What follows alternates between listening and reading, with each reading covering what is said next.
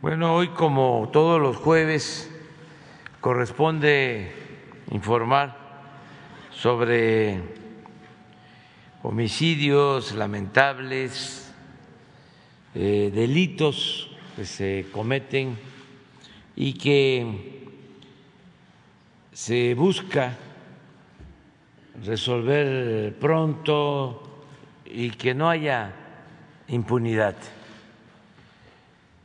Es justicia pronta. Entonces vamos a darle la palabra al licenciado Ricardo, Ricardo Mejía Verdeja, que es subsecretario de Seguridad Pública, que es el encargado de atender esta sección y no solo de venir aquí a informarse, no es vocero, sino que es el que trabaja en coordinación con autoridades estatales, municipales y coordina el interior de la Secretaría de Seguridad Pública todo el equipo eh, que tiene como encomienda eh, aplicarse a fondo, investigar y no permitir impunidad, que no queden eh, impunes delitos. Entonces vamos a darle la palabra a Ricardo. Eh, luego, nada más convocar para el sorteo de la lotería. Y está.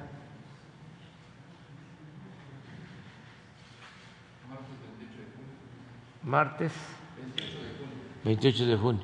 Todo esto es para apoyar a la gente. Es eh, ganar y ayudar. Ganar y ayudar al prójimo.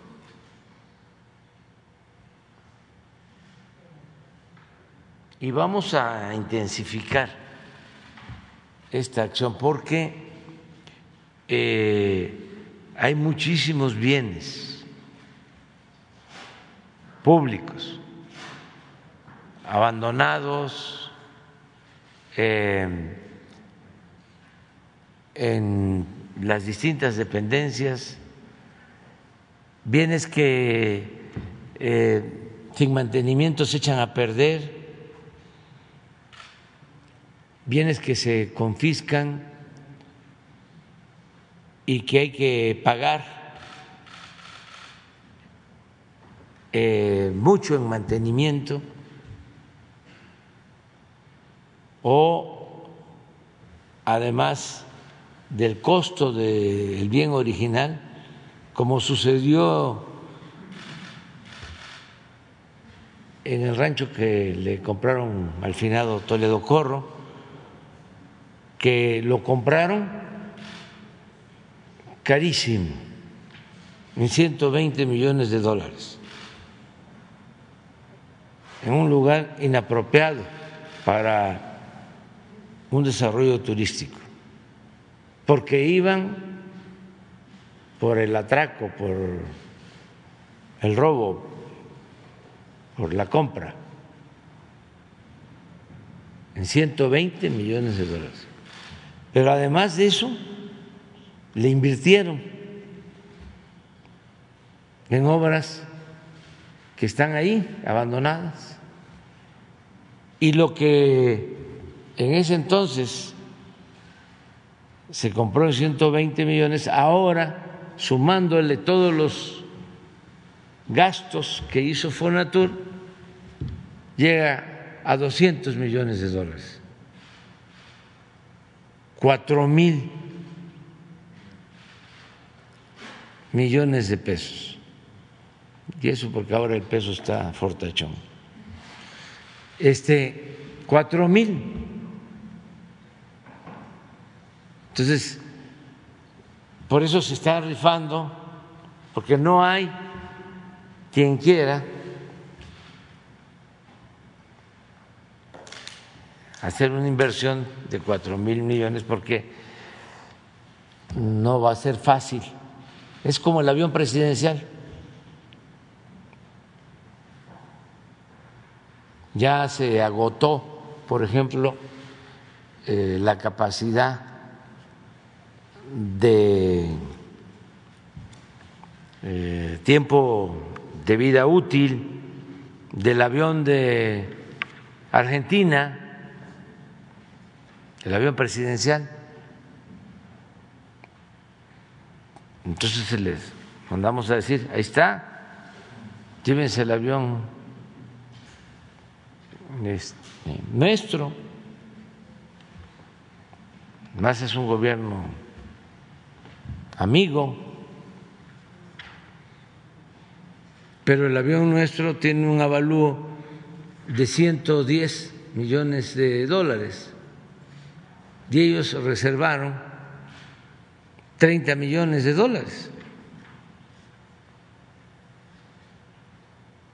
Todavía no descartamos que puedan dar los 30 y este, en plazo, paguen después el resto.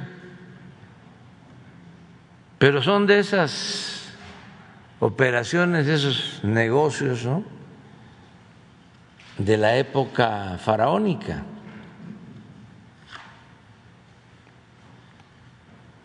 Muy malos negocios para el pueblo de México.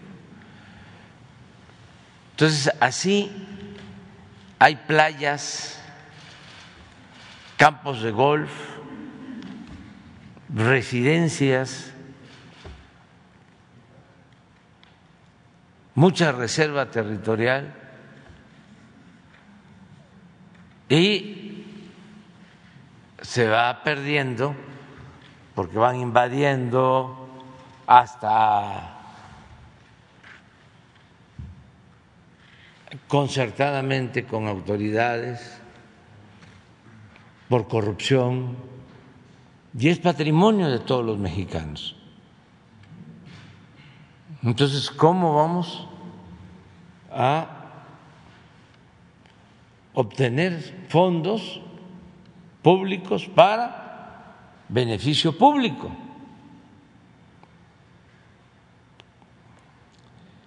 Que lo del pueblo al pueblo está más seguro en manos del pueblo que en manos de dependencias e instituciones o de funcionarios corruptos.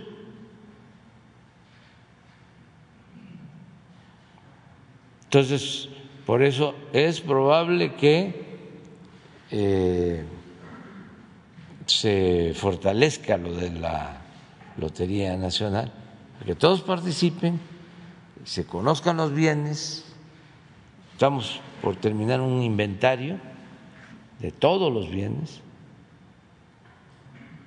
para darlos a conocer y que, como en el caso del el terreno de Sinaloa, se llama Playa, Playa Espíritu, que lo que se obtenga quede en Sinaloa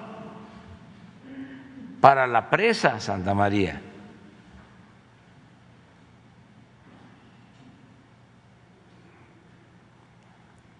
Se da a conocer lo que se obtiene y se entrega para la obra.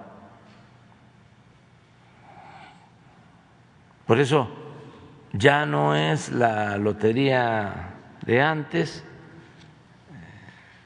y ahora son dos propósitos, el que la gente que compre un cachito se beneficie con un premio, pero que al mismo tiempo se contribuya para el desarrollo de México. Muy bien, pues entonces vamos con Ricardo.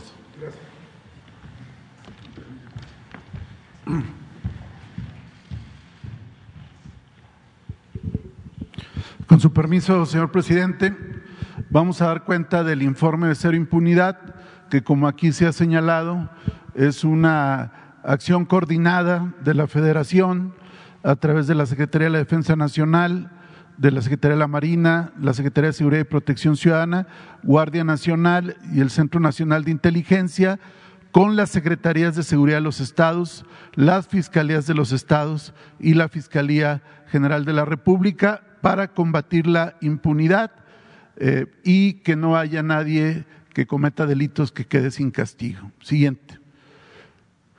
Este es el caso de la detención del presunto feminicida de Erika N. por hechos sucedidos en junio de 2019, cuando Guillermo Jorge comete el delito de feminicidio en agravio de Erika N. Esto fue en Playa del Carmen, Quintana Roo. El cuerpo de la víctima apareció el 18 de junio de 2019 al interior de una maleta. Al presunto feminicida utilizaba identificaciones falsas para evadir la justicia, sin embargo ya fue detenido en una operación coordinada por la Fiscalía de Quintana Roo, la de Oaxaca y la Coordinación Antisecuestro. Siguiente.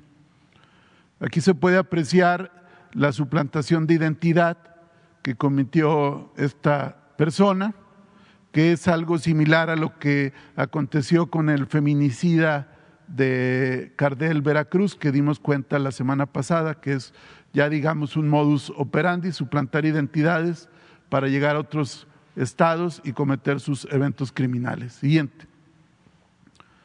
Es el caso de la extradición de César D hacia México. El pasado 2 de junio, el gobierno de los Estados Unidos de América entregó en extradición internacional al gobierno de México, a César D., gobernador de Chihuahua, para que sea procesado por su probable responsabilidad en los delitos de peculado y asociación delictuosa, ambos con penalidad agravado, por el desvío de recursos por más de 96 millones de pesos entre los años de 2011 y 2014. Ya fue vinculado a proceso es una acción donde los delitos fueron imputados por la Fiscalía General de Justicia de Chihuahua, se auxilió por parte de la Fiscalía General de la República y la Secretaría de Relaciones Exteriores hizo diversas gestiones para que finalmente se concediera la extradición a México. Siguiente. Informamos de la detención de Tomás N., alias El Diablo, en el Estado de México, en el municipio de Nicolás Romero, en una acción desarrollada por la Fiscalía General de Justicia del Estado de México.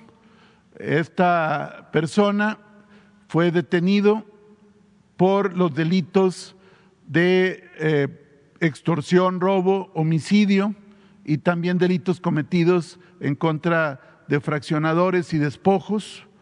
Eh, él, junto con otras tres personas, contaban con la orden de aprehensión por la presunta responsabilidad en el homicidio de un elemento de la policía de investigación.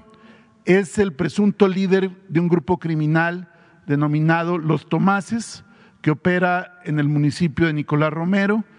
Esta persona habría fundado el asentamiento irregular denominado Llano Grande, que tiene una extensión aproximada de 350 hectáreas. Siguiente. En el predio que despojó al interior esta persona construyó un balneario y oficinas que asemejan a una presidencia municipal. Eh, fue detenido y la audiencia para la vinculación a proceso se celebrará en las próximas horas. Siguiente. También informamos de la detención por parte de la Fiscalía General de Justicia de la Ciudad de México en trabajo coordinado con la Policía de Investigación, donde lograron detener en flagrancia a Nelson N., de nacionalidad holandesa, por la probable responsabilidad del delito de trata de personas tras la realización de un cateo en un inmueble en la alcaldía Gustavo Amadero, donde el detenido conservaba en posesión diverso material de pornografía infantil, además de un arma de fuego, cocaína, entre otras sustancias. Es importante señalar que el detenido es el posible líder de una asociación internacional de pedófilos. La pedofilia es el abuso sexual contra menores y es uno de los delitos claramente más reprobables. Siguiente. Fue arrestado en los Países Bajos en febrero de 2020, escapa ese mismo año y fue reaprendido en mayo de 2021. Fue citado a comparecer en febrero del presente año en el Tribunal Supremo de los Países Bajos. Sin embargo, logra nuevamente sustraerse, huye a la Ciudad de México y finalmente se le aprende aquí en la Ciudad de México, donde pretendía ampliar su red de trata y pornografía infantil, lo que originó detectar en un trabajo de inteligencia su modus operandi y finalmente, después del cateo, ser detenido en flagrancia. Siguiente. También, continuando con cero impunidad, que no hay crimen sin castigo, la Fiscalía de Sonora logró aprender en Nogales a Ida Gisela N., probable autora intelectual del homicidio de un dentista, Rubén N., ocurrido el pasado mes de noviembre de 2021. Eh, por estos hechos también fue detenido el presunto autor material, Jorge Luis, quien fue detenido en una acción coordinada con el Estado de Sinaloa en la ciudad de Culiacán. Es importante señalar que aquí hay un trabajo coordinado entre las diferentes fiscalías y que está pendiente ya su vinculación a proceso penal a partir de la petición del Ministerio Público. Siguiente. También otra detención de un presunto feminicida. Eh, se trata de Marlon N., quien habría cometido el delito de feminicidio en agravio de Montserrat N. el pasado 17 de abril de 2021 en el municipio de Veracruz. La detención se logró tras el cateo de la casa de la abuela del probable responsable en Mérida, Yucatán, también en una acción de un buen trabajo de la Fiscalía de Veracruz en coordinación con la Fiscalía de Yucatán. Ya se logró la imputación, la medida cautelar de prisión preventiva y ya se solicitó que el juez obsequie la vinculación a proceso penal, pero este también fue un evento que conmocionó a Veracruz y al pueblo de México. Siguiente. En el estado de Michoacán, en una acción desarrollada por la Secretaría de la Defensa Nacional, lograron la detención de 11 personas, entre ellas cuatro menores de edad, en Villamar, Michoacán, asegurando armas, cartuchos, granadas y equipo táctico, 3.500 cartuchos, nueve armas largas, eh, aditamentos lanzagranadas, chalecos tácticos, cascos antibalas, como se puede apreciar en la imagen, se trata de todo un arsenal que fue detenido por nuestro ejército mexicano. Siguiente.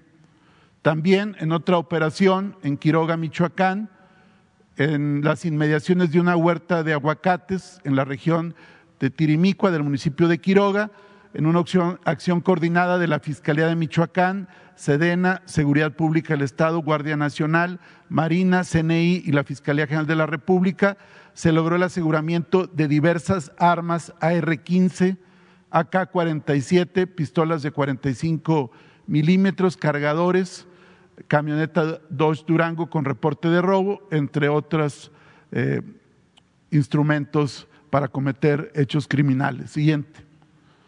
Vamos a dar cuenta eh, de la detención del presunto feminicida de la activista y abogada Cecilia Monzón Pérez en Puebla. El pasado 6 de junio, la Policía Ministerial de la Fiscalía General del Estado de Puebla ejecutó la orden de aprehensión contra Javier N., quien estaría presuntamente relacionado como autor intelectual del feminicidio cometido en agravio de Cecilia Monzón, ocurrido el pasado 21 de mayo en San Pedro Cholula. Junto con él hay dos detenidos más. Javier N. sería el probable autor intelectual, Silvestre N., el autor mediato, Santiago N. habría proporcionado uno de los vehículos utilizados en el hecho. Eh, Santiago N. fue secretario particular de Javier N. y Yair N. el probable autor material. Se cumplimentó orden de aprehensión en contra de Javier N., Santiago N. y Yair N. y ya el Ministerio Público solicitó la vinculación a proceso penal al juez de control. Siguiente. Dando cuenta de esta acción, que es un gran trabajo de la Fiscalía de Puebla, y decir que estuvimos siempre en contacto con el fiscal Gilberto Higuera y con el gobernador Miguel Barbosa, el, pasado mes de abril, Javier N. encargó a Yair N. y Silvestre N. N. que privaran de la vida a Cecilia N., proporcionándole los instrumentos para la comisión del delito, una camioneta, una motocicleta, una pistola y el acceso a un inmueble en el cual guardarían tales instrumentos antes y después del hecho delictivo. Ya Irene, ya detenido, le da la pistola a Silvestro N., quien vino de Veracruz para eh, participar en este hecho criminal, preparan y cometen el delito habiéndose hospedado en un hotel Silvestre N, el día de los hechos, sube a la parte posterior de una motocicleta dirigiéndose al domicilio de la víctima, con quien se encuentran cuando conducía la camioneta a la cual dieron alcance y Silvestre N presuntamente dispara a Cecilia N con la pistola que Javier N habría proporcionado a Yair y este a Silvestre N causando la muerte a Cecilia Monzón. Cabe señalar que previamente ellos estuvieron siguiendo eh, pues, las rutinas, eh, estuvieron siguiendo a la víctima para acometer el hecho criminal en ese momento posterior. El día del hecho, ya Irene condujo e introdujo la camioneta Dodge Durango color rojo en el domicilio ubicado en la colonia Universidades, sacando, abordando y conduciendo la motocicleta al hotel donde se alojaba Silvestre ¿Dónde recogió a este. Siguiente, por favor. Posteriormente, Yairene presuntamente condujo la motocicleta hacia el domicilio en el cual había introducido la camioneta Dodge Durango, bajando junto con Silvestre a dicho lugar, introduciendo la motocicleta y abordando ambos la camioneta conducida por Yair, retirándose del lugar. Es decir, después de perpetrar el hecho criminal en la moto, regresan, agarran la camioneta y emprenden la huida. Silvestre N se traslada al estado de Veracruz y Yair al estado de Chiapas. Por cierto, señalar que Yair es sobrino de Javier N, el autor intelectual. Queremos reconocer el trabajo de investigación. Se hizo la recolección y análisis de más de 500 horas de video, con lo cual pudieron reconstruir la ruta y toda la operación y conducción de los vehículos que participaron en el evento criminal. Se hicieron informes de georreferenciación telefónica, dictámenes de criminalística, medicina forense, química forense, antropología social y balística, entre otros, así como diferentes inspecciones y el cateo al domicilio donde encontraron los instrumentos del delito. Siguiente. También queremos reconocer el desmantelamiento de un laboratorio clandestino de droga sintética en Badiraguato, Sinaloa, que fue una acción de elementos de la Sedena, después de realizar reconocimientos terrestres donde localizan y desmantelan este laboratorio clandestino para la elaboración de drogas sintéticas. Siguiente. Informamos de la localización de ocho personas del sexo femenino entre los días 2 y 7 de junio por parte de la Fiscalía General de Justicia de Nuevo León. Eh, estas ocho personas habían sido reportadas como no localizadas o como desaparecidas y finalmente eh, ya fueron localizadas, ya se levantaron las alertas y ya se encuentran con sus familiares. Siguiente. El combate a la impunidad no solamente es la investigación, la persecución criminal, la detención, la vinculación a proceso de los presuntos responsables, sino también obtener sentencias condenatorias por estos eventos criminales. Ahí termina precisamente la impunidad. Y queremos reconocer que en el periodo del 30 de mayo al 3 de junio, a partir de diferentes imputaciones y procesos penales llevados a cabo por la Fiscalía de la Ciudad de México, el Tribunal Superior de Justicia de la Ciudad de México eh, obtuvo o, dictó ocho sentencias condenatorias con penalidades que van de 22 hasta 140 años por diferentes delitos, secuestro agravado, homicidio, feminicidio, eh, otro feminicidio, trata de personas, que son precisamente eventos que pudieron acreditarse las responsabilidades penales en diferentes eventos delictivos. Siguiente. En el caso del fuero federal, la Fiscalía General de la República, a través de la Fiscalía especializada en la persecución de la delincuencia organizada, obtuvo también diferentes sentencias condenatorias de entre 50 y 151 años en el caso de secuestradores. En el caso, por ejemplo, de Jorge S., él había participado en dos secuestros y el juez de la causa determinó una sentencia de 151 años y aquí damos cuenta de otras sentencias que eh, están a disposición de aquí del área de comunicación social por si fueran de su interés. Siguiente. En el caso de los crímenes, los homicidios cometidos en agravio de personas periodistas, que es una instrucción del presidente Andrés Manuel López Obrador y la secretaria Rosa Isela Rodríguez, que le demos seguimiento puntual. Eh, informamos de avances en la investigación del homicidio perpetrado en contra de Luis Enrique Ramírez Ramos el eh, pasado 5 de mayo en Culiacán, Sinaloa. Comentar que se identificó una línea de investigación por parte de la Fiscalía General de Sinaloa, una línea de investigación sólida que ha logrado precisar que el homicidio del periodista no fue por su actividad eh, profesional o periodística, sino que responde a otras causas. Se han analizado y evaluado datos de prueba que han, ido, que han permitido ir delimitando el móvil del delito y gracias a las técnicas de investigación ya se tienen identificados a dos presuntos responsables de este crimen, quienes ya cuentan con órdenes de aprehensión ya está la persecución y la búsqueda para ejecutar estos mandamientos judiciales y por eh, secrecía, pero también para no alertar a los presuntos responsables, no se da cuenta de sus nombres. Siguiente.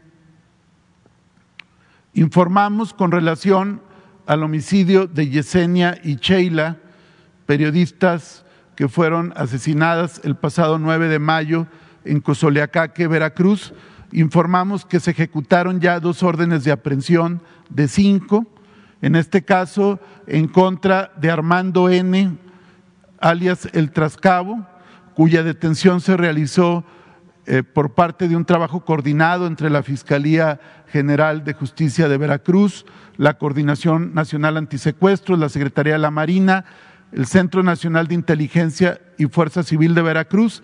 Se detuvo Armando N. alias El Trascabo en Minatitlán y también un día después, el 7 de junio, se detuvo a Víctor Manuel N. alias El Calaco, esto en el municipio de Cozoleacaque, y ambos fueron puestos a disposición de la autoridad competente y está ya solicitada por parte de la autoridad ministerial su vinculación a proceso penal.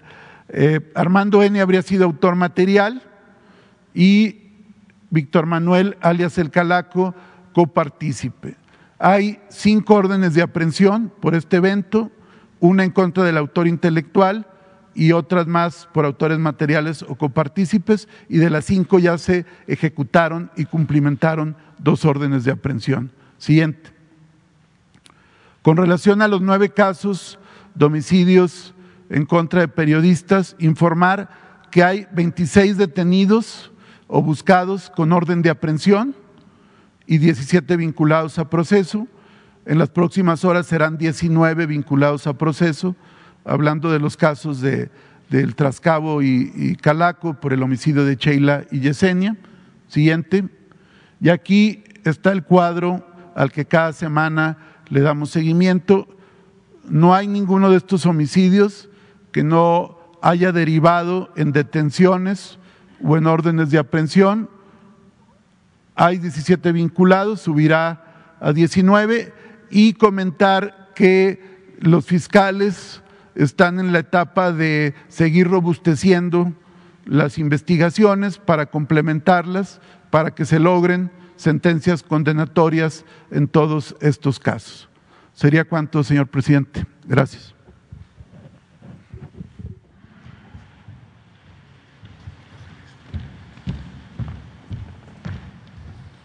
Vamos. Ustedes dos, tres, cuatro, cinco, seis atrás y siete la compañera. A ver si alcanza. Y después tú, ocho.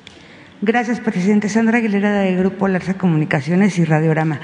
Presidente, es indignante que aún denunciando públicamente, eh, donde Leti Ramírez nos ha hecho el gran favor de, de un trabajo dado, a, dándole seguimiento al caso que le denuncié en meses anteriores, de un notario que eh, abusó, que golpeó y que hizo muchas cosas en contra de sus hijas y de su esposa, esto siga todavía igual.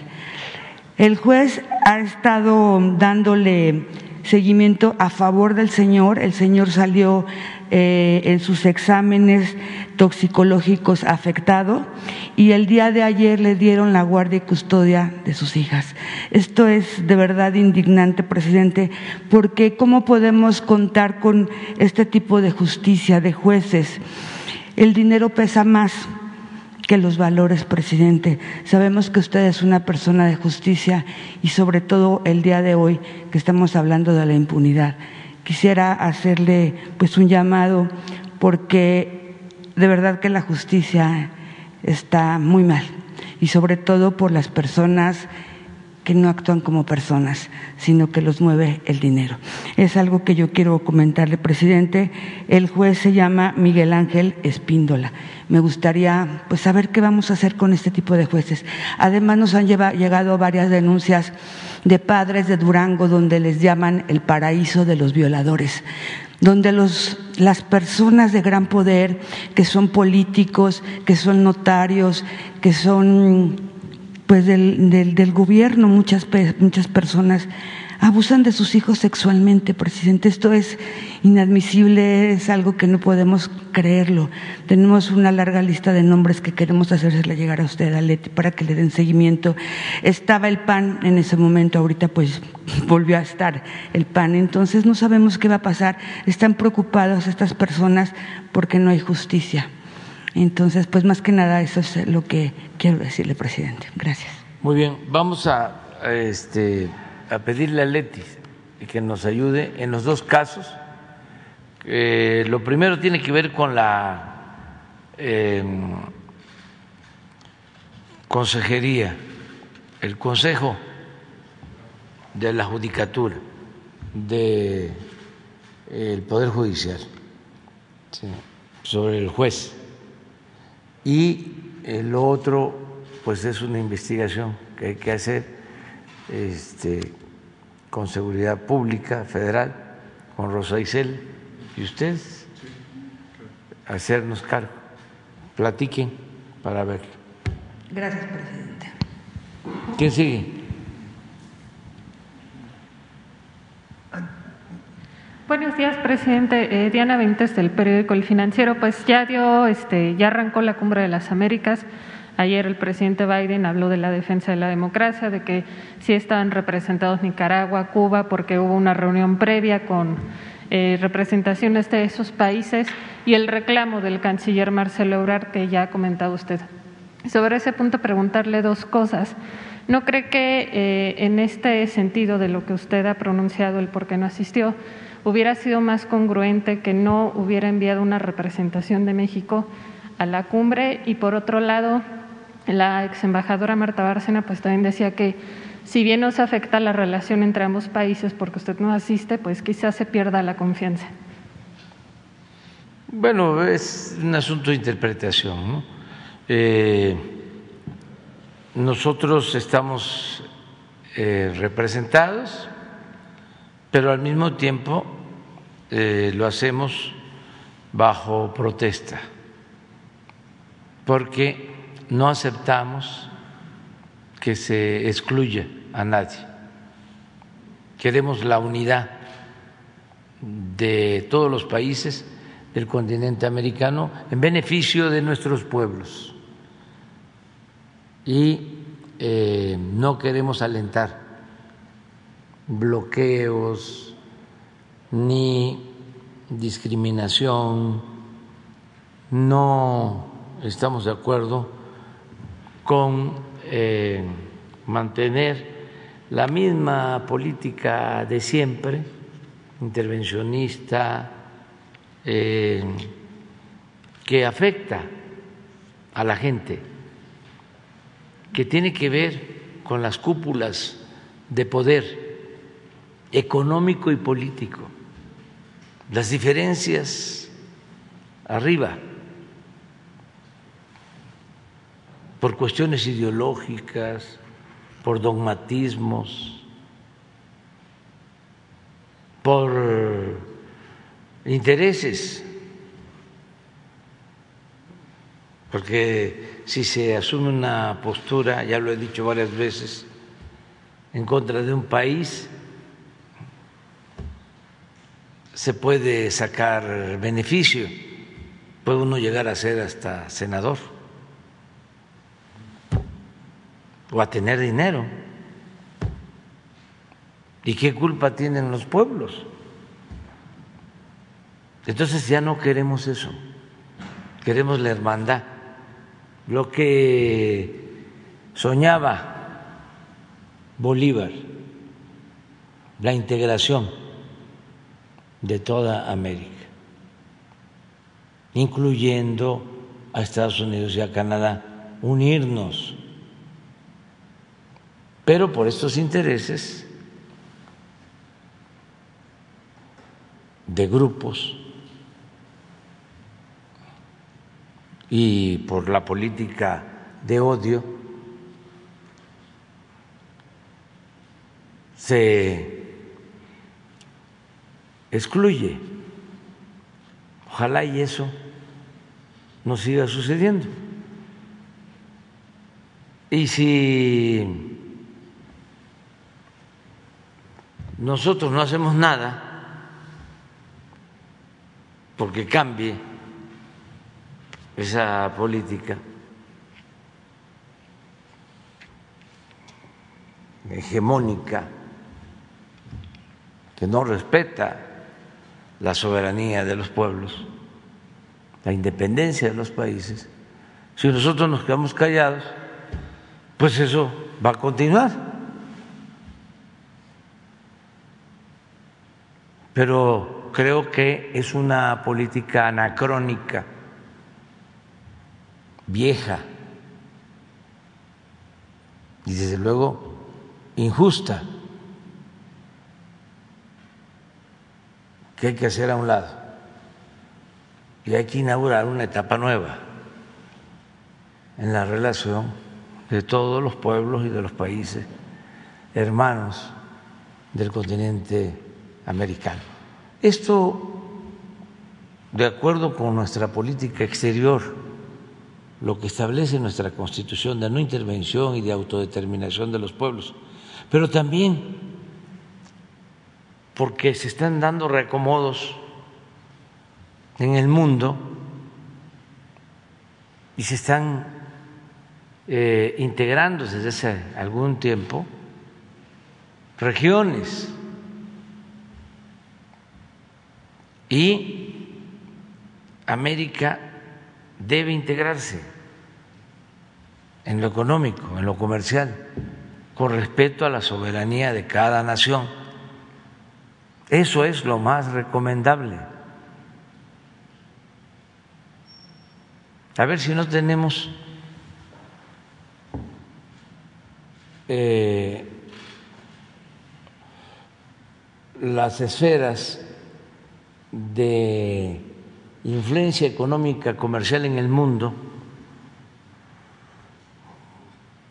que habían antes, como por ejemplo Asia y China en particular, no aparecía. De ahora es predominante.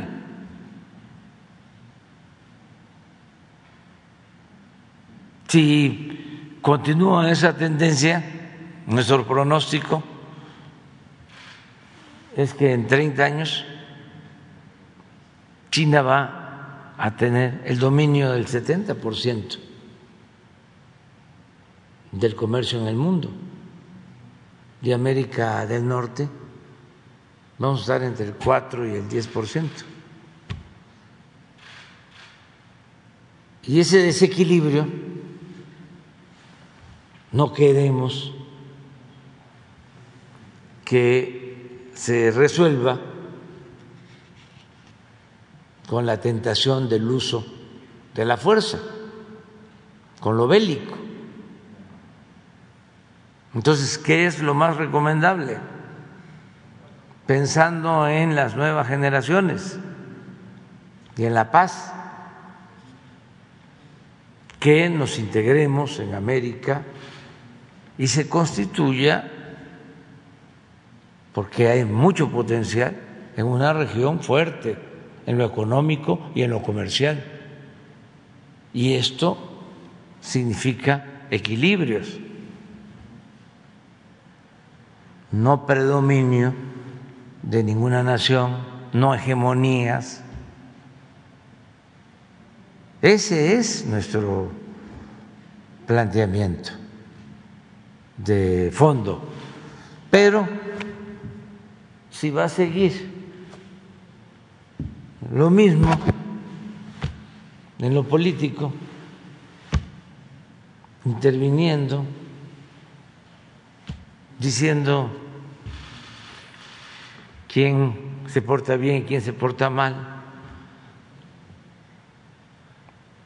Y con una actitud irrespetuosa de la soberanía de los pueblos, pues ¿cómo vamos a dar el otro paso hacia la integración económica con respecto a la soberanía? Pues ahí está, esto era el 60, obvio, o sea, Estados Unidos.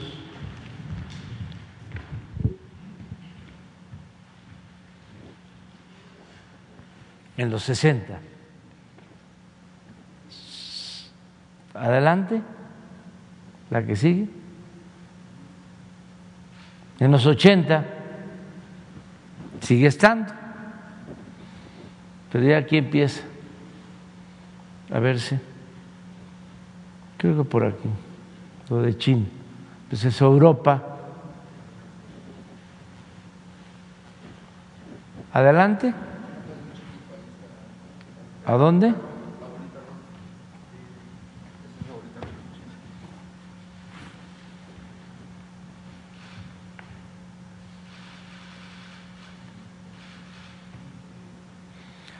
Continúa. Ya empieza, mire. Sigue. Adelante.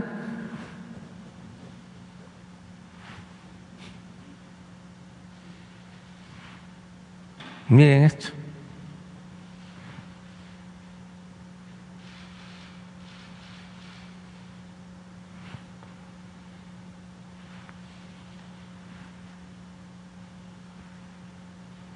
¿Qué va a pasar hacia adelante si esta tendencia continúa? Porque legal, legítimamente, tiene que haber libertad comercial. No puede haber guerras comerciales. Entonces, ¿cómo hacerle? Consolidarnos. Es eh, evidente que se dispersan más fondos por la crisis de la pandemia en Estados Unidos, en América del Norte, y se llenan los puertos de Estados Unidos, del Pacífico, de mercancías de Asia. Y se llega al extremo de que como no se produce en América del Norte, ni en América en general, todo se tiene que comprar. Y si se necesita un refrigerador, una licuadora, hay que apuntarse y hay que esperar seis meses. Ahora mismo con la guerra en Ucrania, ¿cuánto se ha incrementado el gas? ¿Cómo está la inflación?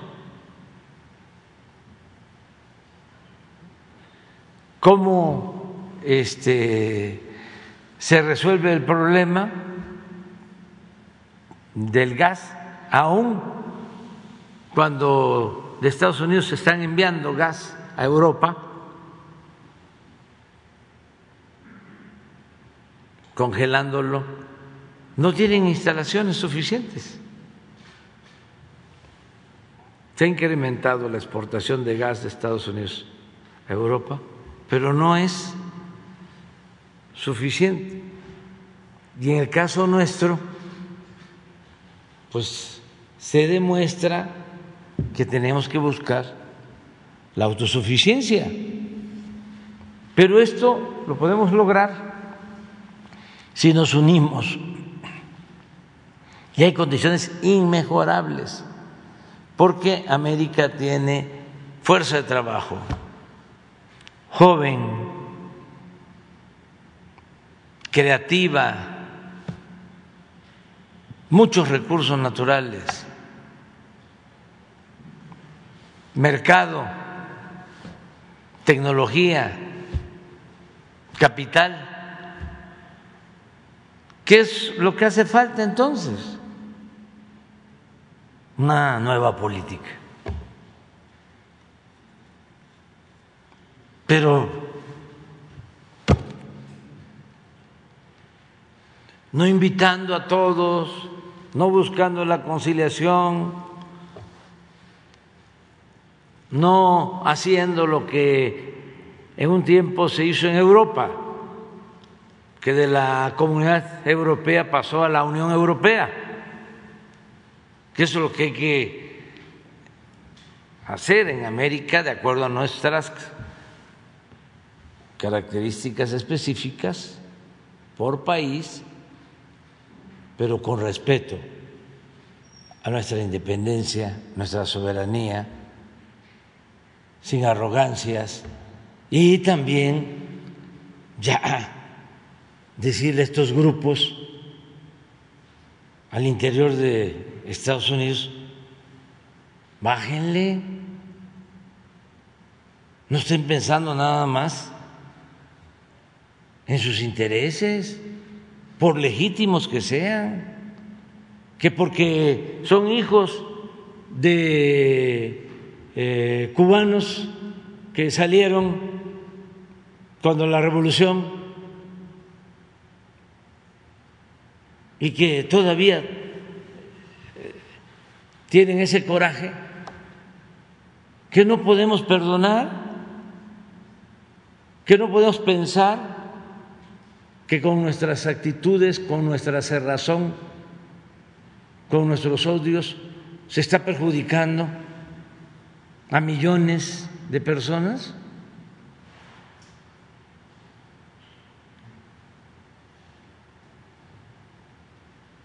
¿Cómo se logran los acuerdos de paz en Oaxaca cuando hay problemas de confrontación entre los pueblos? de décadas, hasta de siglos, y muertos de un lado y de otro. Llegan los hijos, los nietos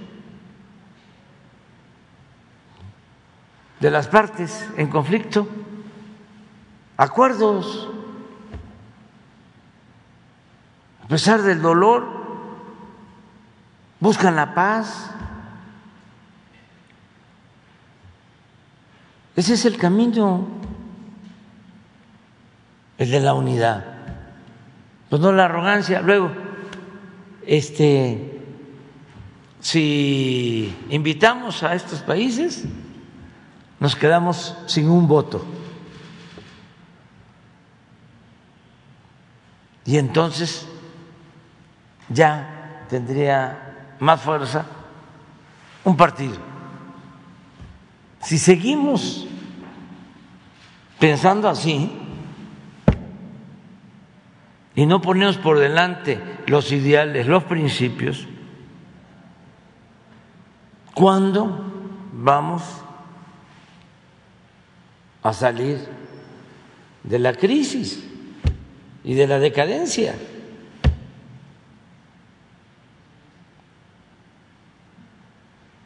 Es hasta lamentable que por el voto de un senador no podamos eh, unirnos.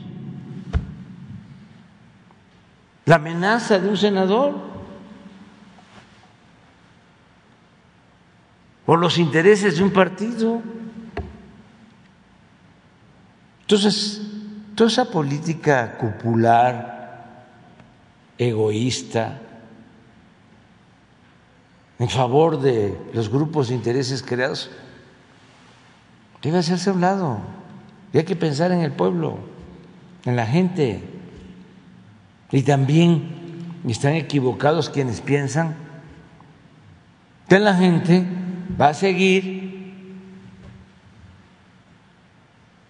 eh, siendo manipulada como eh, lo hacían antes. Y que esa fórmula de que en víspera de las elecciones hay que hacer campaña en contra de los migrantes, porque eso da votos. Además de inmoral, eso no funciona. Y ahora lo vamos a demostrar. Porque quiero ver qué paisano mexicano nacionalizado estadounidense va a votar por un partido, por un candidato que rechace a México, que discrimine a los mexicanos. Nada más le voy a recordar la canción de Vlade y una frase, un fragmento. El que no quiere a su patria no quiere a su madre.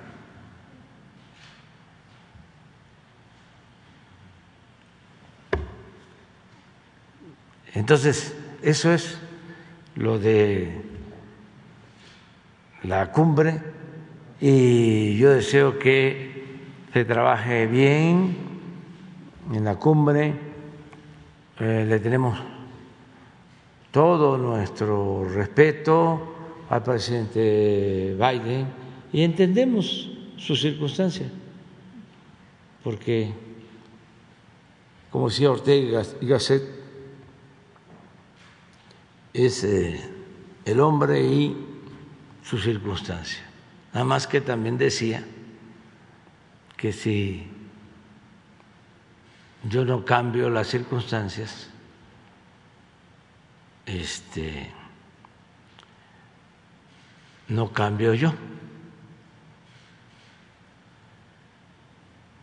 Hay que cambiar. Hay que transformar. Presidente, en un segundo tema, en estos días se han dado protestas en Guerrero de los padres de los normalistas. Acusan que las investigaciones están estancadas. No sé si nos puede comentar eh, cuál es el estatus de las investigaciones que está haciendo el Gobierno de México. Y pues usted también ha comentado que el tiempo es algo que le preocupa. Eh, conocer la verdad sobre este caso es uno de los 100 compromisos que ha comentado están pendientes. En ese sentido, preguntarle si los poco más de dos años que le quedan de gobierno cree que serán suficientes para lograr este objetivo. Sí, vamos avanzando bien. Nada más que había todo un pacto de silencio y muchos intereses y se está avanzando. Entonces no hay estancamiento. Y vamos a tener resultados y vamos a cumplir con nuestro compromiso.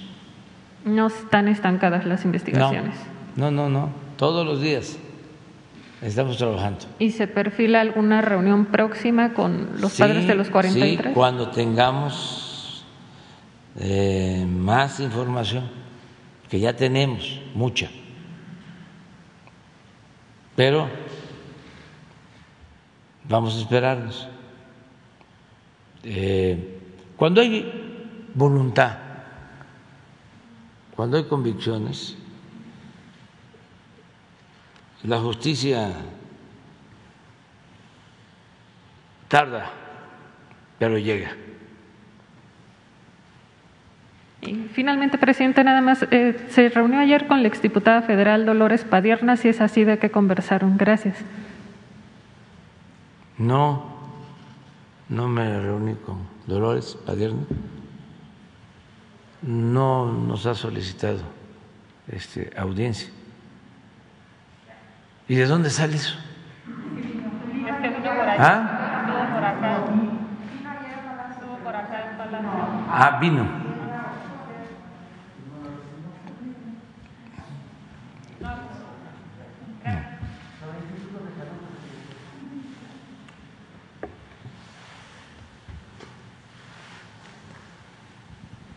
Buenos días, señor presidente. Eduardo Esquivel, eh, buenos días, subsecretario.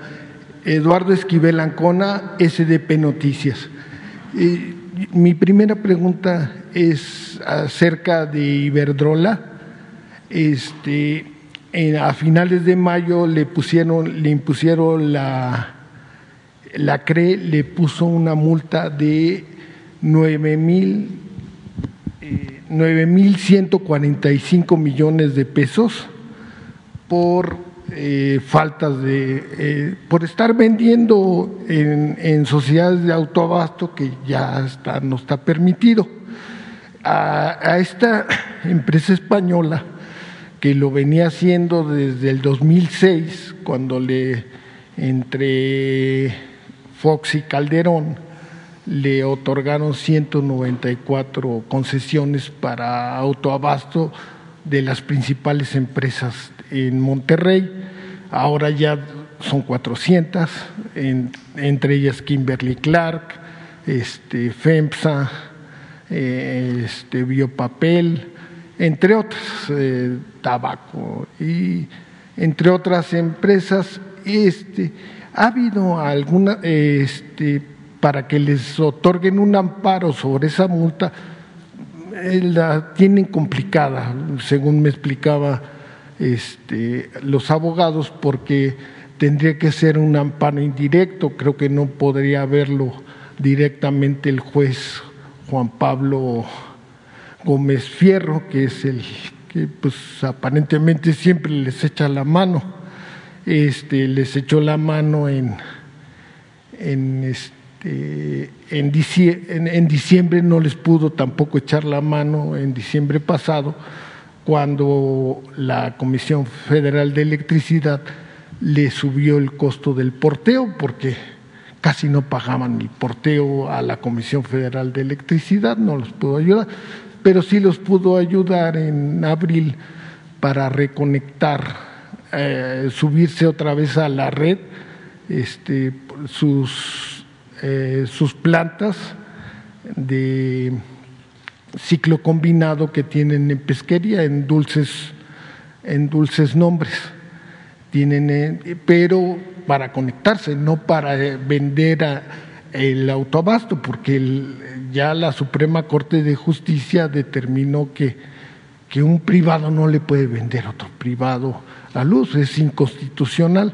Entonces, la pregunta es, ¿ya se acercaron con, la Secretaría de Energía, con ustedes, para ver si se puede ah, llegar a un acuerdo con esa multa o la tienen que pagar así es, esta multa?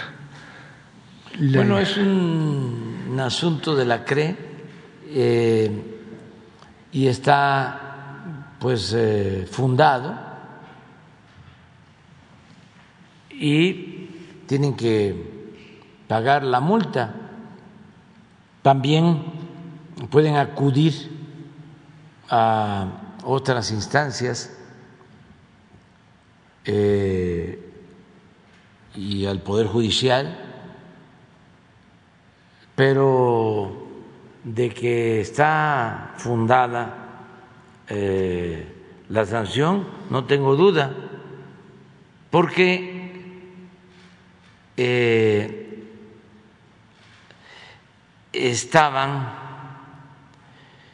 y siguen estando en algunos casos eh, violando la ley con el autoabasto la sociedad.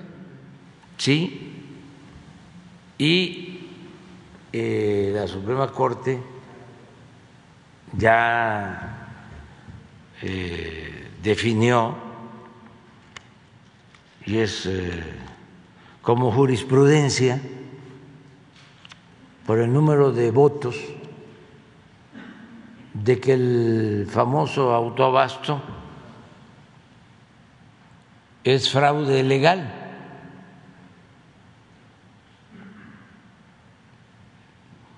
Entonces, no pueden ellos estar vendiendo energía eléctrica.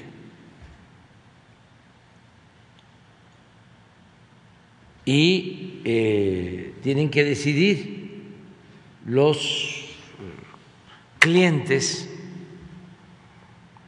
si se arreglan con la Comisión Federal de Electricidad para que les abastezca de energía. Yo le he planteado al director de la Comisión Federal de Electricidad que les ofrezca las mismas condiciones a los clientes para que no digan que se están cometiendo injusticias, pero que no podemos nosotros continuar tolerando la violación a la ley. Y ya muchos clientes o algunos ya se están acercando para que se tengan estos acuerdos con la Comisión Federal de Electricidad. Desde luego los de Iberdrola son algo especial, porque quedaron muy mal acostumbrados al influyentismo y no quieren cambiar. Ese es otro caso. Este acabo de leer que de 12, 12 consejeros de Iberdrola en Estados Unidos, eh, creo que ratificaron a 11 y entró un nuevo consejero. Es una eh, señora que fue secretaria de empleo en el gobierno de España con Rajoy. Ya pasa a ser consejera de Iberdrola, como lo de Calderón. Entonces, apuestan mucho a eso, al influyentismo. Y si eso hacen en Estados Unidos, imagínense lo que hacían aquí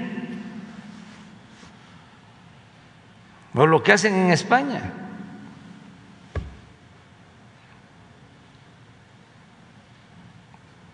Es mucha prepotencia.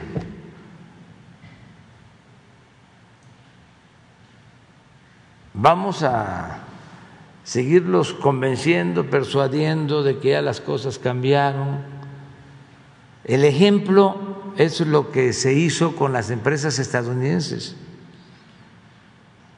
que nos llevó, no sé, cinco días. Los atendí personalmente, caso por caso en concesiones de petróleo, en terminales de distribución, en planta solar, en gasoductos, en permisos para plantas de liquefacción. Vimos todo. Y estuvo el embajador de Estados Unidos y estuvo el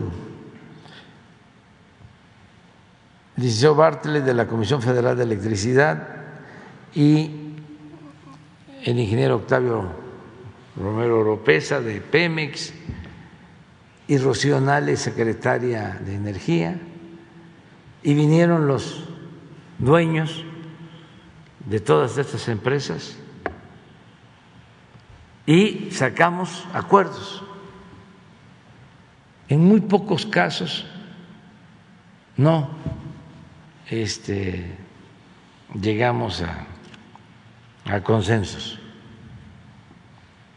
en todos casi llegamos a acuerdos. Y en suma yo les comentaba, se trata de dar garantías y de que llegue más inversión foránea. Estamos hablando de inversión extranjera potencial de 20 a 30 mil millones de dólares. Ya dedicamos tiempo, imagínense, 16 hora y media, dos horas en promedio. Y salimos. Pero en el caso de Iberdrola y de algunos empresarios asociados a Iberdrola de México, no quieren. Piensan que van a ir pateando el bote y que ya se va a terminar el gobierno y que entonces van a regresar por sus fueros. Está mal esa apuesta. Yo les aconsejo que no lo hagan. Porque yo no me voy a ir quedando como cómplice de corrupción, como encubridor. Imagínense si la Suprema Corte establece de que el autoabasto es fraude legal. Y yo termino y se queda la práctica del autoabasto,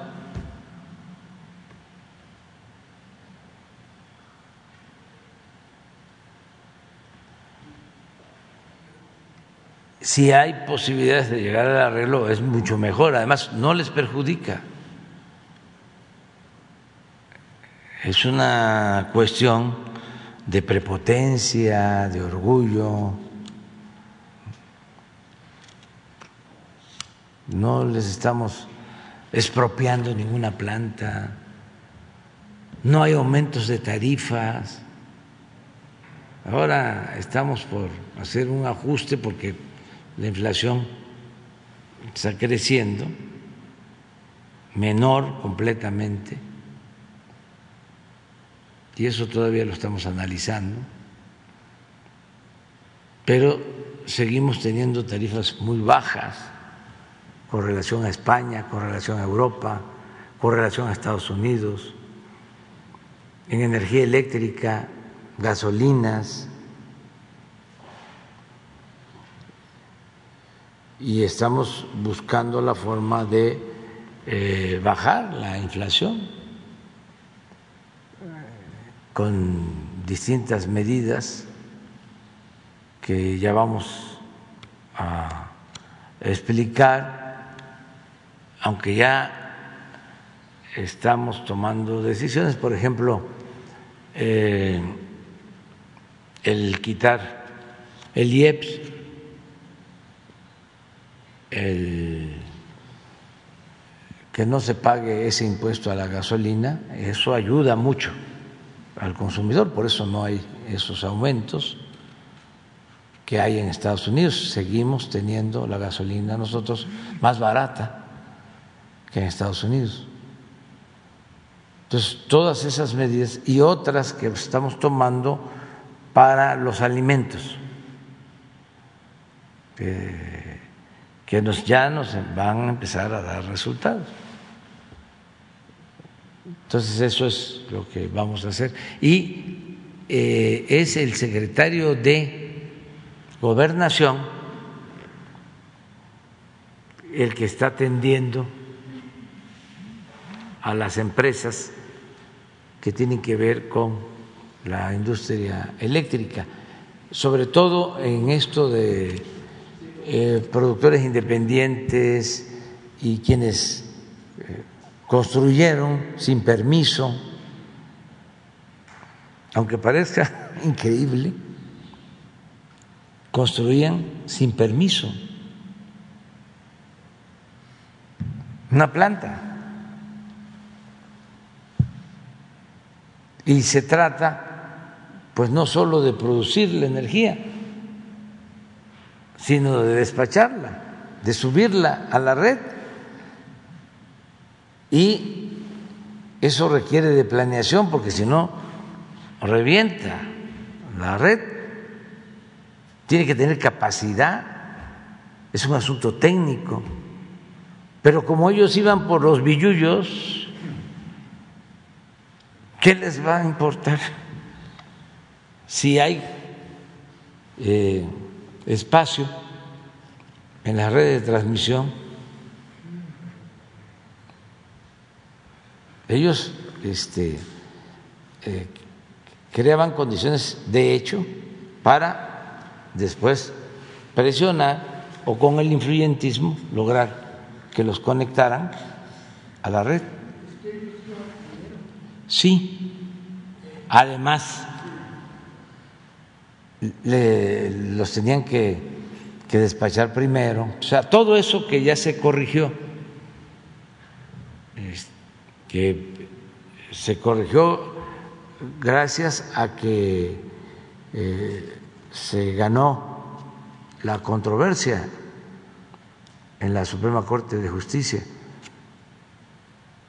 y por eso se paró la planta que estaba haciendo Iberdrola en, en Yucatán, ¿no? Porque no tenía los permisos, no tenía, eh, según, por eso la, la cancelaron ya, esa, esa planta de Iberdrola, le iban a subir, así como usted dice, a la red y como ellos iban primero, entonces no importa. Es poner orden, nada más. Y a todos nos conviene, eh, hasta en España ya hay protestas, aunque no se toca el tema en los medios porque tienen una influencia tremenda los de Iberdrola, porque está como las empresas constructoras antes tenían más abogados que ingenieros. Así está Iberdrola, tiene más políticos que técnicos. y medios de comunicación. Cabilderos. Y cabilderos y mucha influencia, que es el modelo este que ha prevalecido desgraciadamente durante mucho tiempo, que también requiere cambios. Los intereses del New York Times, los intereses de el Financial Times, Wall Street Journal, Ayer el New York Times, una nota sobre México, sobre este, eh, la persecución a los medios en México. O sea, tan peor que el, que el reforma. ¿Quién sabe qué les pasa? Sí, y ya nomás para redondear, eh, un dato muy importante porque los, estos cabilderos como hay un Víctor Ramírez que, que, es como de la tercera división, este, dice que pues, la energía limpia de Iberdrola, no es cierto, solo hacen el 11% de todo el total de su energía es energía limpia y, y renovable todo lo demás es a, de ciclo combinado a gas natural, entonces eh, el gas es un fósil, es un fósil, entonces sí. es, en, es, una mentira, pero la distribuyen como si fuera sí. una verdad absoluta, es que los privados se hacen este, energía eléctrica limpia, sí. en, no, la comisión no. Eh, es como los cambios de, de colores de la laguna de Bacalar este, o el tesoro que tenemos en las aguas profundas. Sí. O sea, todo esto que este, van eh, inventando, creando, ¿no? entonces con los medios, con la repetición de la fórmula de Goebbels, pues este, llegan a confundir. A algunos ya no, ¿eh? ya no les funciona. Ayer estaba yo viendo de que, y es interesante, por eso lo, lo doy a conocer, porque a lo mejor la gente, no todos se enteran, porque como esto no se difunde mucho en los medios convencionales, pero es muy interesante. Este, es importante decirlo, porque hay que informar. Ayer hablábamos de Guantier, de lo de los partidos, y decía yo de que este, Claudio X González era como el estratega del bloque opositor. Y de la historia de los partidos y de cómo se fueron integrando y cómo están en una etapa decadente.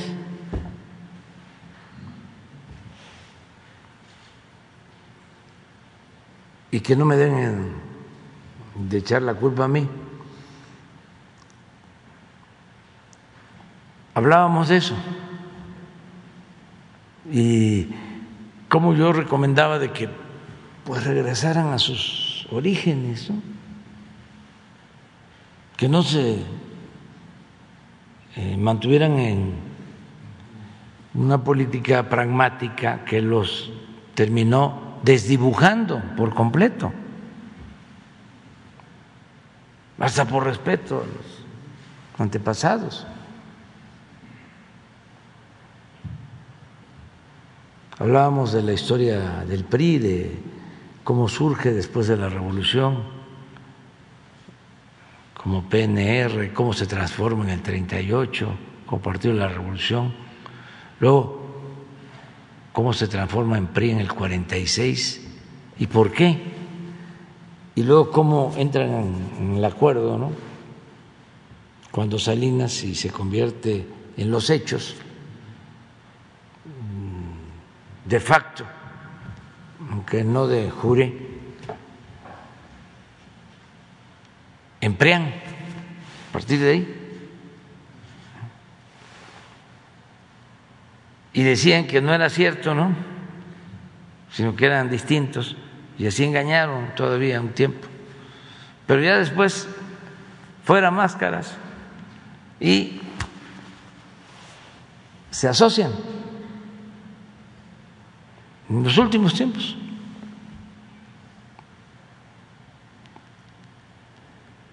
Me dio risa de que hay un video donde está Krill cuestionándonos a nosotros. Eh, búscalo, porque está interesante. Para los jóvenes. Y, este, y dice, si no lo encuentras, yo lo explico. Empieza a decir este, que el partido al que yo pertenezco, aunque tengo licencia, ya es el nuevo PRI. O es como, no, dice, es peor que el PRI. Pero yo creo que estaba junto a unos del PRI, porque son ahora este, socios. Este, y dice, bueno, cuando se da cuenta, este, ya ahora el PRI eh, ya cambió, ya es un partido democrático. Pero eh, todo ese tipo de cosas, ¿no? esas machingüepas, ¿no? Eh, para tratar de justificar lo injustificable, lo que no se puede. Este,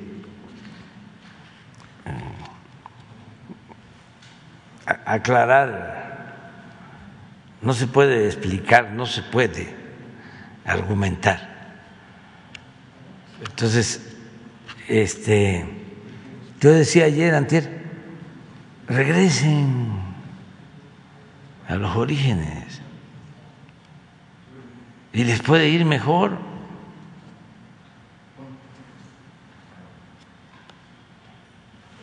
¿Está? A ver, ponlo la democracia.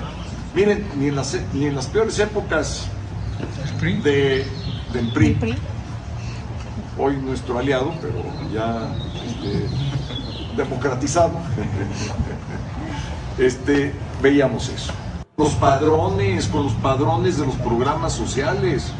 Entonces, esto pues, es un ataque a la democracia. Miren, ni en las, ni en las peores épocas de, del PRI. Hoy nuestro aliado, pero ya este, democratizado, este, veíamos eso. Este, pero fíjese lo que sucede, estábamos hablando de eso, y ayer este, sale un reportaje de la agrupación esta que yo llamo eh, México en favor de la corrupción, la de Claudio X González, en contra del presidente del PRI, de Moreno, donde le sacan que compraba terrenos cuando era gobernador en Campeche baratos y que los vendía caro y le sacan no sé cuántas propiedades, 30, 40 propiedades, pero toda una ruptura. Claro, algunos este, dicen, ¿por qué esto no lo dieron a conocer antes de las elecciones? ¿Por qué se esperaron hasta ayer?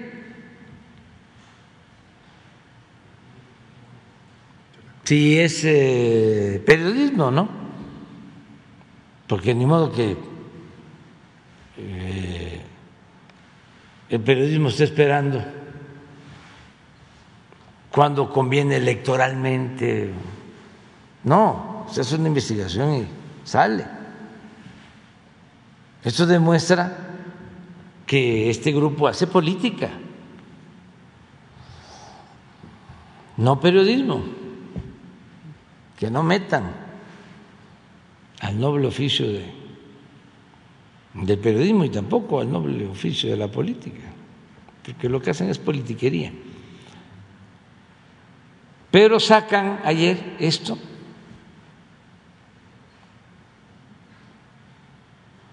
¿No tienes algo ahí? Un resumen de la denuncia que hace esta asociación de Claudia X González. Entonces, ya se están deshaciendo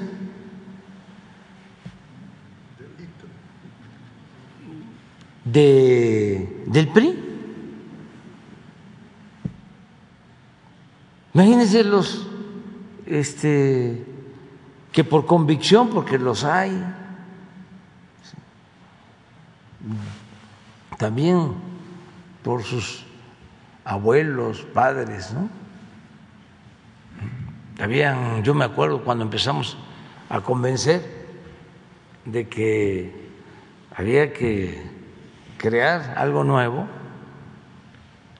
y las respuestas de muchos era yo nací priista y me voy a morir priista.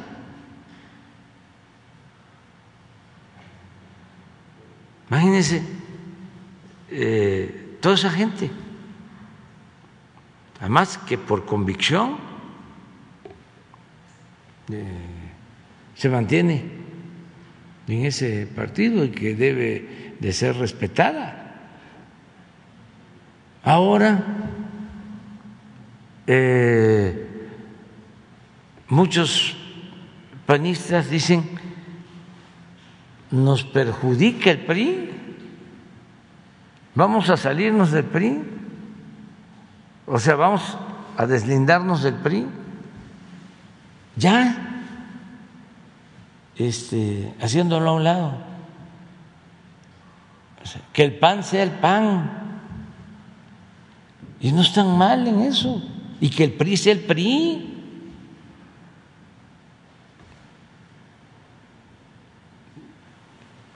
No sé si tienes algo. ¿Ah, ya la bajaron? Sí, porque el presidente del PRI le pidió a Claudio. Ah, bueno, este es, pero, pero ya la bajaron.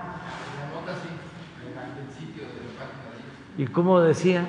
Esta era la que estaba, ¿no? Es una foto.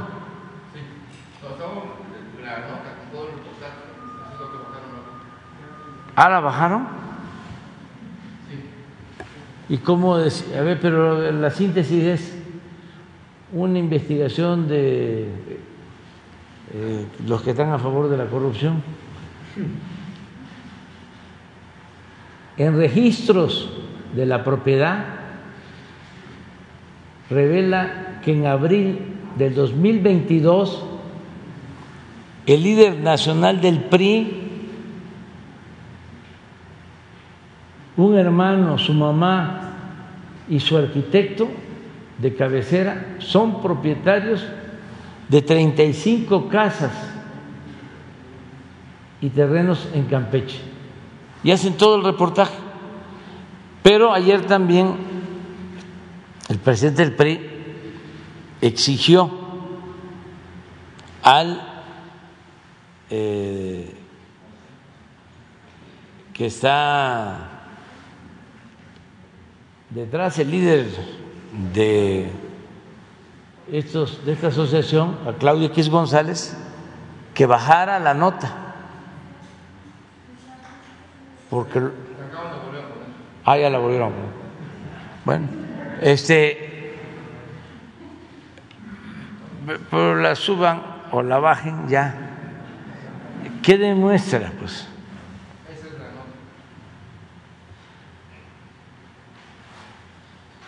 Pues que ya es un pleito ahí. ¿Cómo es que decían ayer que, que yo, no, yo no sabía porque no había escuchado? Y aquí ustedes me, me ilustraron. El tiro. ¿Hay tiro? Pues sí, sí. y este, pero,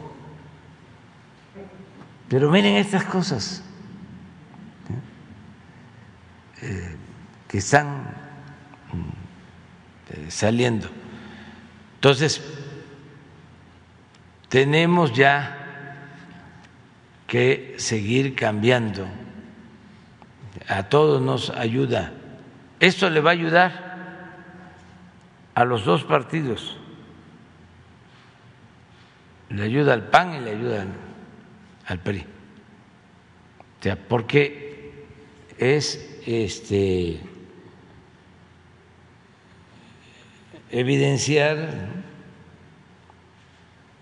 una crisis, una descomposición que tiene que llevar a acciones nuevas, a tomar decisiones, a no caer en la autocomplacencia. ¿Te imaginan este,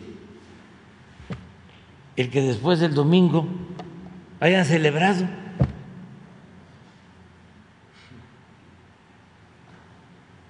de que les había ido muy bien. O sea, muy grave su asunto en lo político. Entonces, esto ya ayuda a una reflexión de fondo eh, y a terminar con la autocomplacencia, el autoengaño el tener capacidad para rectificar. Y esto ayuda también al país. Es conveniente. En una segunda pregunta, señor presidente, em, quisiera preguntarle acerca del hangar presidencial, este, este hangar presidencial, ¿qué se puede hacer con ese inmueble? Porque ahorita eh, es un gasto muy alto, solo de agua. El año pasado gastaron 595 mil 300 pesos más que de lo que se paga aquí en Palacio Nacional. No sé por qué gastan tanta agua. No podría, eh, este inmueble eh, tiene una historia de corrupción terrible este, lo mandaron a hacer eh, para el, avión presidencial en, en épocas de Peña Nieto y se lo mandaron a hacer a IGA. Tuvo un sobrecosto del 25%, más de mil millones de pesos costó. La Auditoría Superior de la Federación detectó 213 millones de pagos indebidos en la construcción. Eh, era a 30 años y lo iban a tirar en noviembre de este año. Nomás iba a durar como cinco años, o sea, muy poquito iba a durar, aunque estaba hecho para 30 años. Este inmueble no habla una posibilidad de rentarlo, de, de hacer algo con este inmueble, porque tiene cancha de squash y tiene, tiene todo glamoroso y muy, muy bonito, un piso muy bonito. Y, ya hemos este, estado buscando la eh, alternativa, pues son de estos eh, asuntos que nos dejaron de herencia y estamos enderezando. Por lo pronto paramos una ampliación que se quería hacer al aeropuerto eh, con los mismos mm, propósitos. Se detuvo porque consideramos que no era necesario. Estamos buscando rehabilitar ese aeropuerto.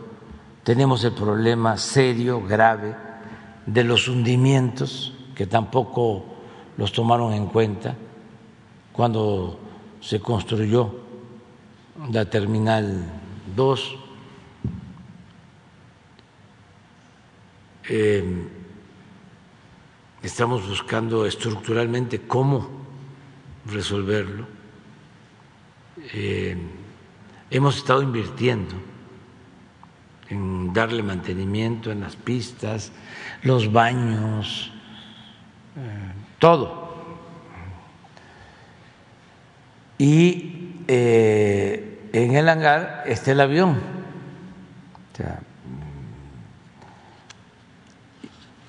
También para tenerlo cuidado, se le está dando mantenimiento, pero como tú dices, este, todo esto fue un gasto extravagante, exagerado, más de mil millones de pesos el hangar para guardar el avión. No, fue lo que costó la construcción. ¿Y cuánto cuesta el mantenimiento mensual? Pues si cuesta 500 mil. No, dos millones, de más de dos millones de, de agua. De agua. De pago de agua en un año. Porque el aeropuerto, el aeropuerto no tiene agua, se tiene que acarrear el agua en pipas. El aeropuerto de la Ciudad de México. Entonces estamos resolviendo todo eso y del y del avión. Ah, del avión. No, pues eh, vamos a informarles, pero sí son millones de pesos. Nada más quiero aclararles lo siguiente, porque este oficio exige a veces optar entre inconvenientes. Si yo usara ese avión y el hangar y todo, nos costaría diez veces más de lo que nos cuesta tenerlo parado, pagando el mantenimiento, sin usarlo.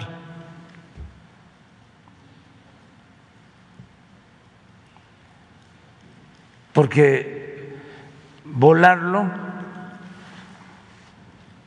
es diez veces más costoso. O sea, yo, eh, yo me debo de gastar con los de ayudantía, pues unos dos millones de pesos al año en avión y en viáticos. Solo cuando lo usaron para ir a Argentina, la última vez con el gobierno de Peña, costó siete millones de pesos el uso de Internet. O sea, si yo me gasto dos millones para mis viajes,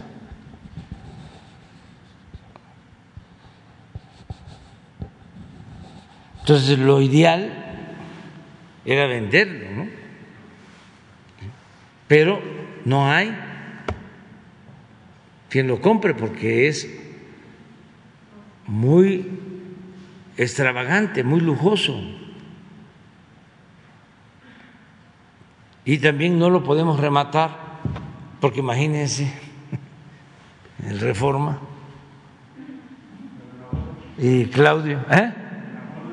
No, lo que no está mal es esto de Argentina, siempre y cuando haya un compromiso, aun cuando sea a mediano plazo, con intereses.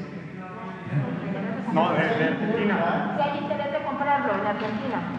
Ah, pues nos mandaron a decir que tenían 30, pero ya les eh, hablé de que en el último avalúo son 110. Entonces sí podemos entregarlo sin problema los 30 si hacemos un convenio de que nos van a pagar este hacia adelante con alimentos, o sea, Pero con el problema económico sí se tendría que- mande. El problema económico que tiene Argentina sí se tendría que solucionar. Se le daría la oportunidad hasta que termine su gobierno, ¿cómo sería? No pasaría porque no podrían ellos. No pasaría adelante. Tiene que ser un acuerdo de Estado, ¿sí? este, incluso entre los bancos, ¿sí? pero sí tenemos nosotros voluntad para venderlo. Afortunadamente ya le sacamos el costo por la rifa. Eso nos ayudó mucho. Este, pero de todas maneras, ahí está. Y eh, he estado también pensando, o sea, de eh, si no se vende, eh, lo vamos a entregar a la Fuerza Aérea para que lo maneje como parte de la empresa que va a hacerse cargo de los aeropuertos de Tulum, de Chetumal, de Palenque, de Felipe Ángeles y del Tren Maya, y que ellos puedan organizar viajes de estos charters. Para una respuesta, presidente. Yo creo que en tres meses ya sabemos. Pero sí estaríamos en condiciones de que si nos dan los 30 y se eh, firma un convenio de pago de acuerdo al avalúo y los intereses, se les entrega ellos. Y no estaría mal, porque la verdad es que el avión que traen, ya dicho por propios y extraños, ya este, cumplió su tiempo útil y sí necesitan este, un avión. Ah. Ya, ya, ya se dieron cuenta que ya, este, ya no hay orden ahora. Pero vamos, está bien así también, porque para qué tanta formalidad. Sí, ya, este, sí me contestó el señor Rubio.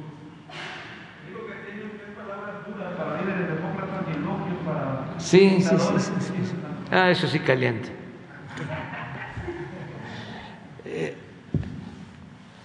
yo voy a seguir este, tratando el tema, porque los tres senadores,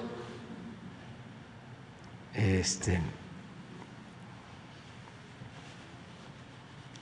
eh, Menéndez, ese es fuertísimo, ya les dije, amenaza, porque es el voto que decide en el Senado.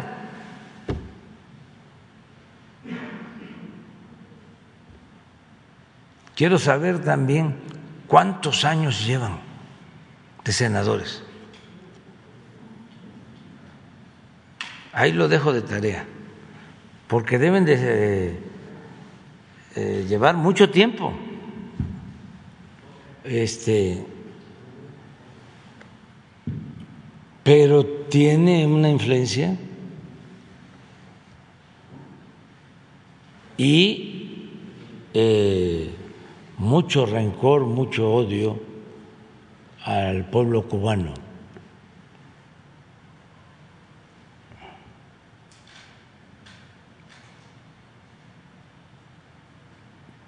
Cuando no hay que odiar y saber diferenciar entre las cúpulas, las autoridades, nosotros y los pueblos. Y más si se tiene origen en Cuba, que ya no se tiene ningún eh, cariño al pueblo donde nacieron nuestros padres o donde nacimos nosotros, se haya presentado cualquier circunstancia, nos gana más el rencor o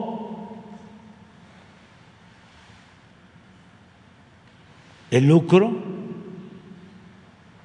el traficar con el dolor de todo un pueblo o nuestra ideología o nuestros dogmas o nuestro clasismo o nuestro racismo.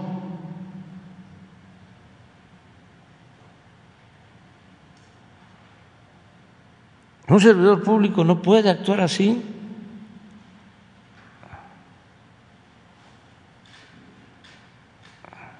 Tiene que ser, como decía Morelos, siervo de la nación,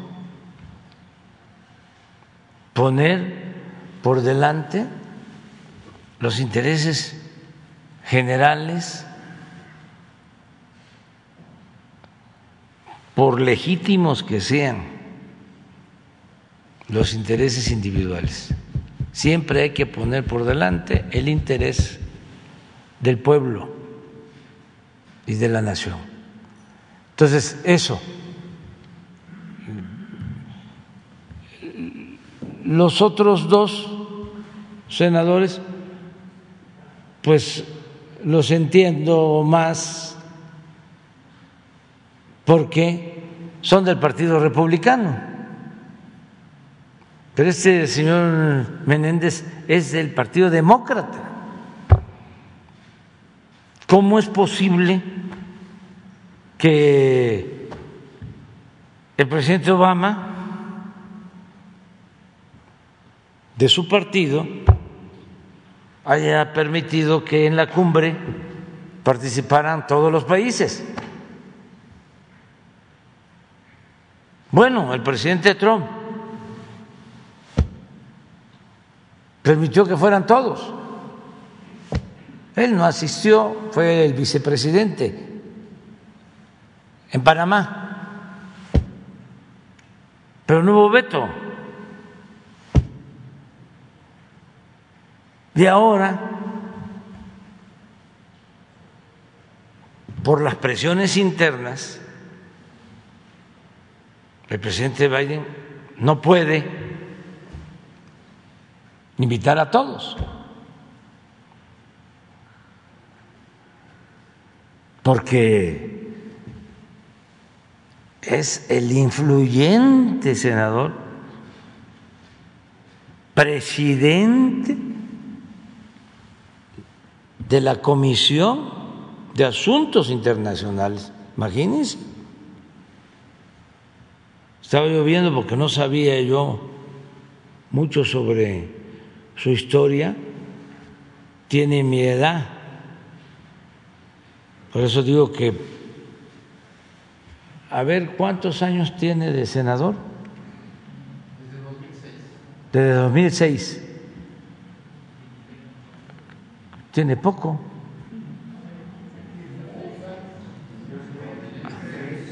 ¿Eh? 16 años, no. Pero seguramente este estuvo en contra de Evo porque Evo tuvo 14, ¿no? Este y los otros dos del Partido Republicano, pues lo mismo, no es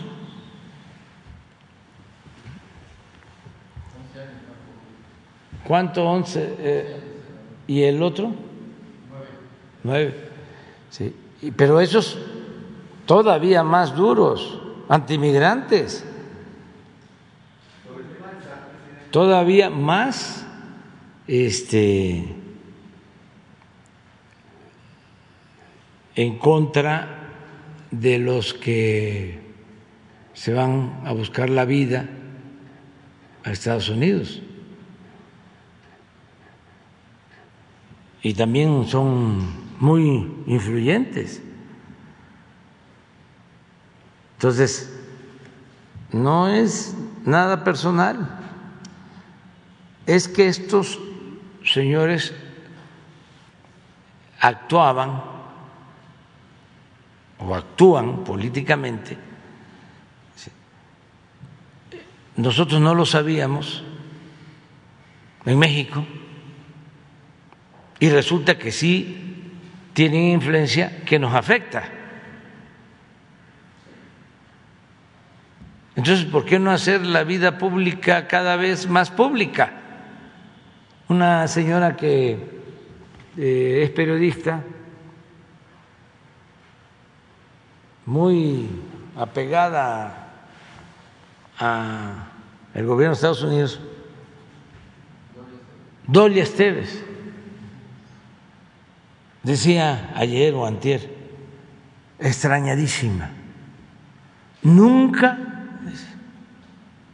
se había visto que públicamente un presidente le contestara a senadores. Siempre era por nota diplomática. No.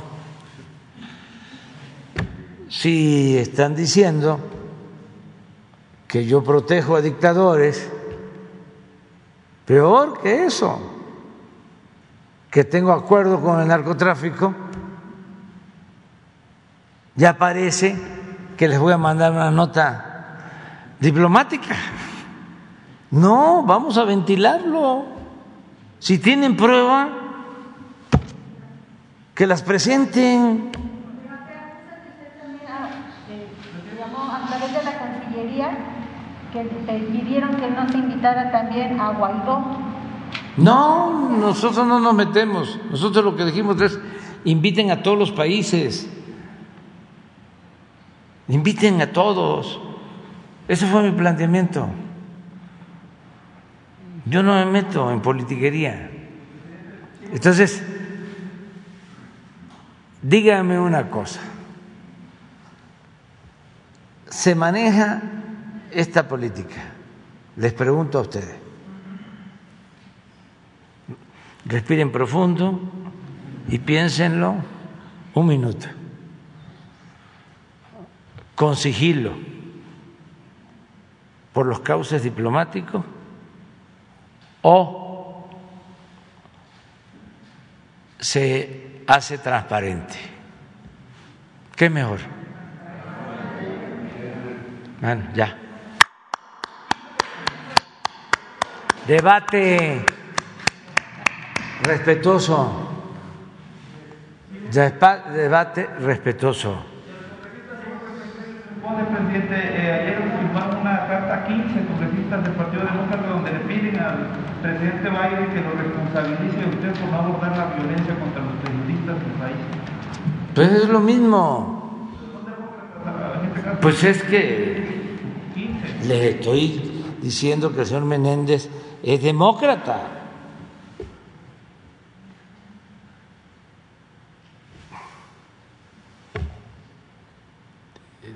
Eso es parte, pues, de la crisis, pero no solo en Estados Unidos, en el mundo. La falta de definición. La política es, entre otras cosas, definirse con mucha claridad y representar algo y a alguien. Hay que anclarse en los ideales, en los principios, y no andar zigzagueando. Ya no es el tiempo de las indefiniciones, de lo gelatinoso, quedar, querer quedar bien con todos, pues se termina quedando mal con todos. No, es de definiciones. Entonces, ¿cómo va a entender un ciudadano si eh, alguien es del PRI o es del PAN? Si no hay una definición. ¿Cómo se va a entender en Estados Unidos? ¿Cómo va a entender un ciudadano si alguien es del Partido Demócrata o del Partido Republicano si no hay una definición? Si es casi lo mismo.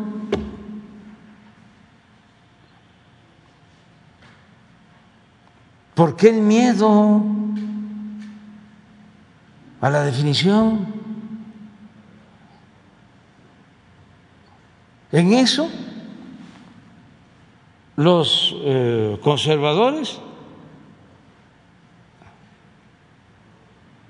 este, son más claros.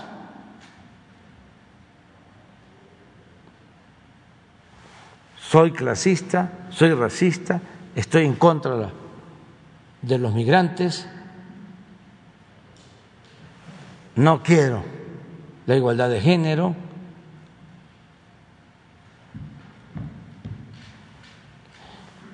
hay que usar la fuerza.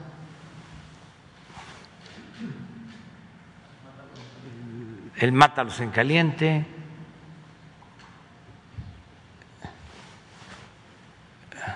Los, los pobres son pobres porque son flojos, porque no trabajan. Yo soy superior porque eh, he llegado a ser doctor he estudiado posgrado. Pero son bien claros. O sea, y los progresistas a veces dudan ¿eh? de definirse. Pues estoy a favor de los pobres. Claro que sí. Y por el bien de todos, primero los pobres. Y estoy a favor de la educación pública, porque ni la educación ni la salud deben de ser privilegios, son derechos del pueblo. Y estoy a favor de que el Estado promueva el desarrollo. Y estoy a favor de la libertad, pero no de la libertad del zorro en el gallinero. Estoy a favor de la diversidad, estoy a favor de la igualdad, estoy a favor del Estado laico. Y ya, sí, esto soy.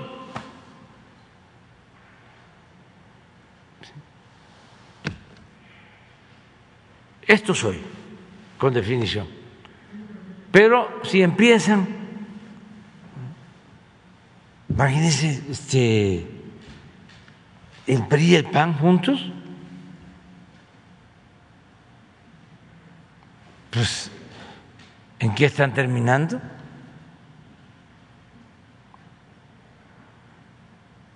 Entonces, no, y además, no es solamente los votos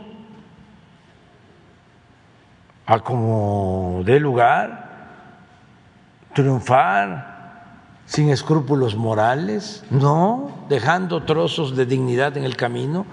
Si yo hubiese llegado de esa manera aquí, no podría yo hablar, no serviría de nada, no tendría autoridad moral, no tendría autoridad política, me tendrían bocabajeado Pero si se tiene eh, autoridad moral, si hay honestidad, es un escudo de protección.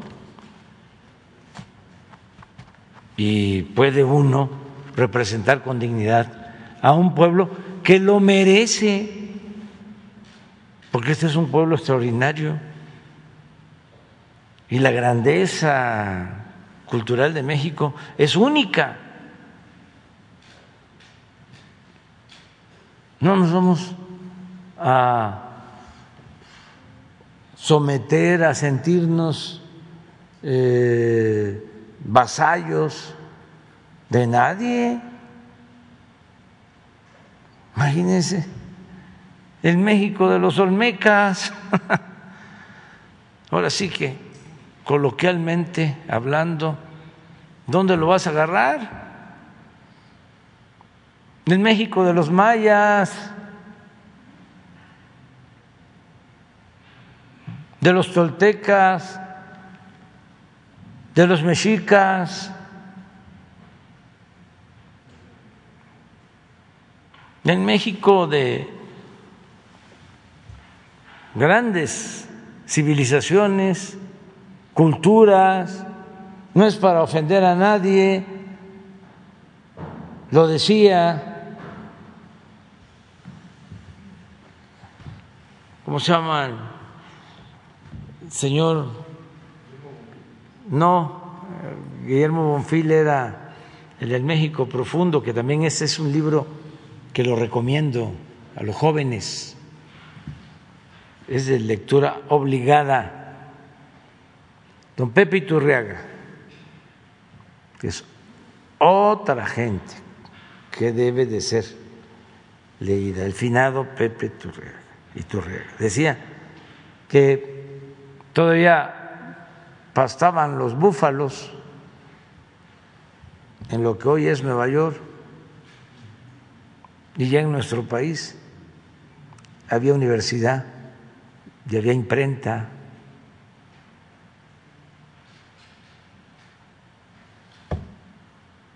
Este es un gran país, sentirnos muy orgullosos y si no somos más que otros, tampoco somos menos. Es un orgullo ser mexicano, un gran orgullo representar este país. Me regañaron ayer y hoy también van a regañar. Eh, no, pues yo tengo... Eh, que dicen que tardamos mucho, que tardamos mucho, que este, que hay que hacerlas más este, más corta. Pero es que es apasionante, ¿no? Eh, y, tenemos que redondear siempre, no dejar cosas sueltas. sobre la Ah, no vayan a manejar eso. No, no, no, no. No, lo estamos, estamos analizando porque mi compromiso fue que no iban a aumentar los precios por encima de la inflación. Pero estamos viviendo en una situación especial de que si aumentamos de acuerdo a la inflación, se va a sentir. Entonces lo estamos analizando. O sea, eh, yo podría decir, decir, este, eh, mi ofrecimiento fue no aumentar ni la gasolina, ni el diésel, ni la luz por encima de la inflación y demostrar de que estamos abajo de la inflación. Entonces, estamos buscando la forma de que, aun cuando estemos abajo de la inflación, por precisamente la inflación, para no alentarla y que la gente no se vea afectada, estamos buscando la manera de eh, ayudar a la Comisión Federal de Electricidad. Buscando la forma, o sea, inversión, este, hay formas que estamos buscando. Lo que estamos haciendo con la gasolina, como afortunadamente nos eh, está yendo bien con los precios altos del petróleo, ¿sí? En el caso de la gasolina es que podemos mantener abajo el precio porque eh, estamos obteniendo más excedentes que lo que dedicamos al subsidio a la gasolina. porque estamos vendiendo, no sé, debe estar ahora en 110 la mezcla. ¿Cuánto está? 113. O sea, está alta. Entonces, ese excedente nos permite a nosotros poder eh, subsidiar, lo, quitar el IEP. Este, como es el gobierno de la República, no es el gobierno de Pemex y el gobierno de la Comisión Federal y el gobierno de Hacienda, sino es el gobierno de todos los mexicanos, nos tenemos que ayudar unos a otros. Si a Pemex le está yendo bien y le sobra y puede ayudar, ayuda. Nos ayudamos mutuamente. Es que si tenemos más excedentes, sí. subsidiar a un precio de la luz? En el caso de la luz, para esperar un mejor momento este, cuando eh, tengamos más control de inflación. Pero no, no, no, está definido. Puede ser así, o sea, le estoy este, explicando, puede ser así, por los excedentes, ¿sí? puede ser por recaudación, porque por la recaudación de ayer. Porque inicialmente, si usted mantiene su promesa, inicialmente la luz tendría que subir porque la sí. Sí. No. en... Que si los costos por el aumento en el precio del gas que utiliza la Comisión Federal de Electricidad se está incrementando, porque se está incrementando.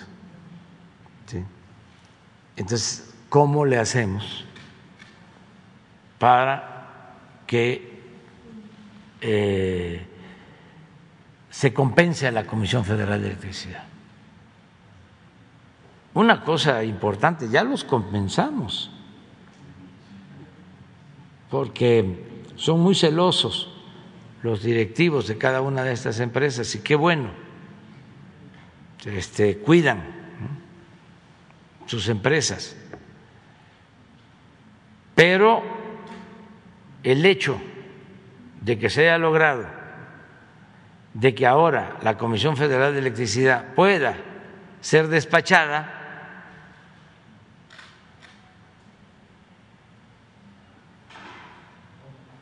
eh, como no se le permitía, eso le da más renta, más utilidad. ¿De acuerdo? Entonces, eh,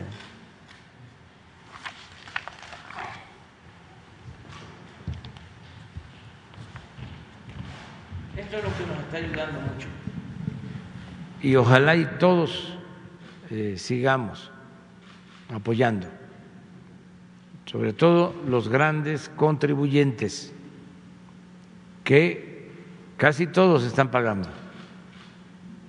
Esto es lo que nos ayuda a resistir cualquier crisis. Miren, enero, junio, un billón el año pasado, 940 mil. Este año, 2 billones 141 mil. Estamos hablando de como de 100 mil, ¿verdad? Si hago bien la cuenta, 200 mil millones más.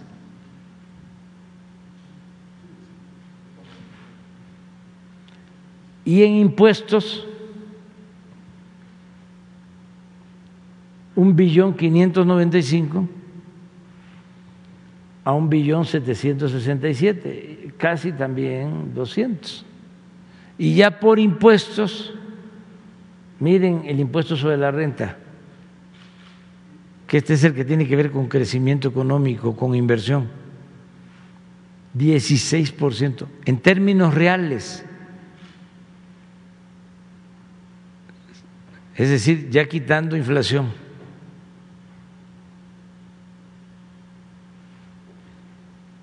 IVA. Es más en términos cuantitativos, pero en términos reales, perdón, sí, aquí está, es más en términos cuantitativos, 481 y ahora 515, pero por la inflación, en términos reales, 0.6. Este es el IEP este es el subsidio a la gasolina. Si nada más eh, pensamos que 190 a 92 son 100, es la mitad de esto.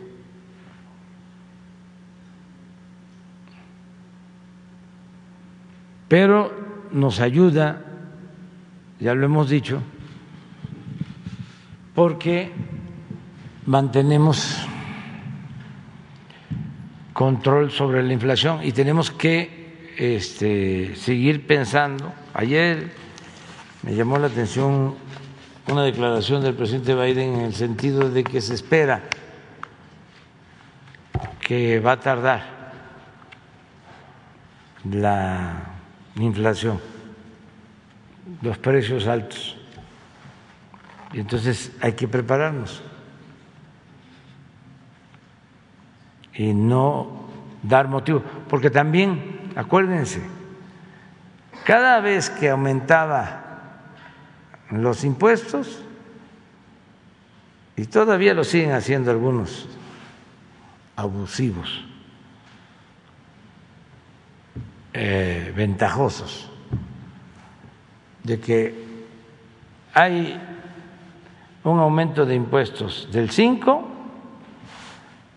y se van al 10 o al 20 en el aumento de mercancías, de los precios. Hay inflación del 7.5 y al 20. Entonces, no dar motivo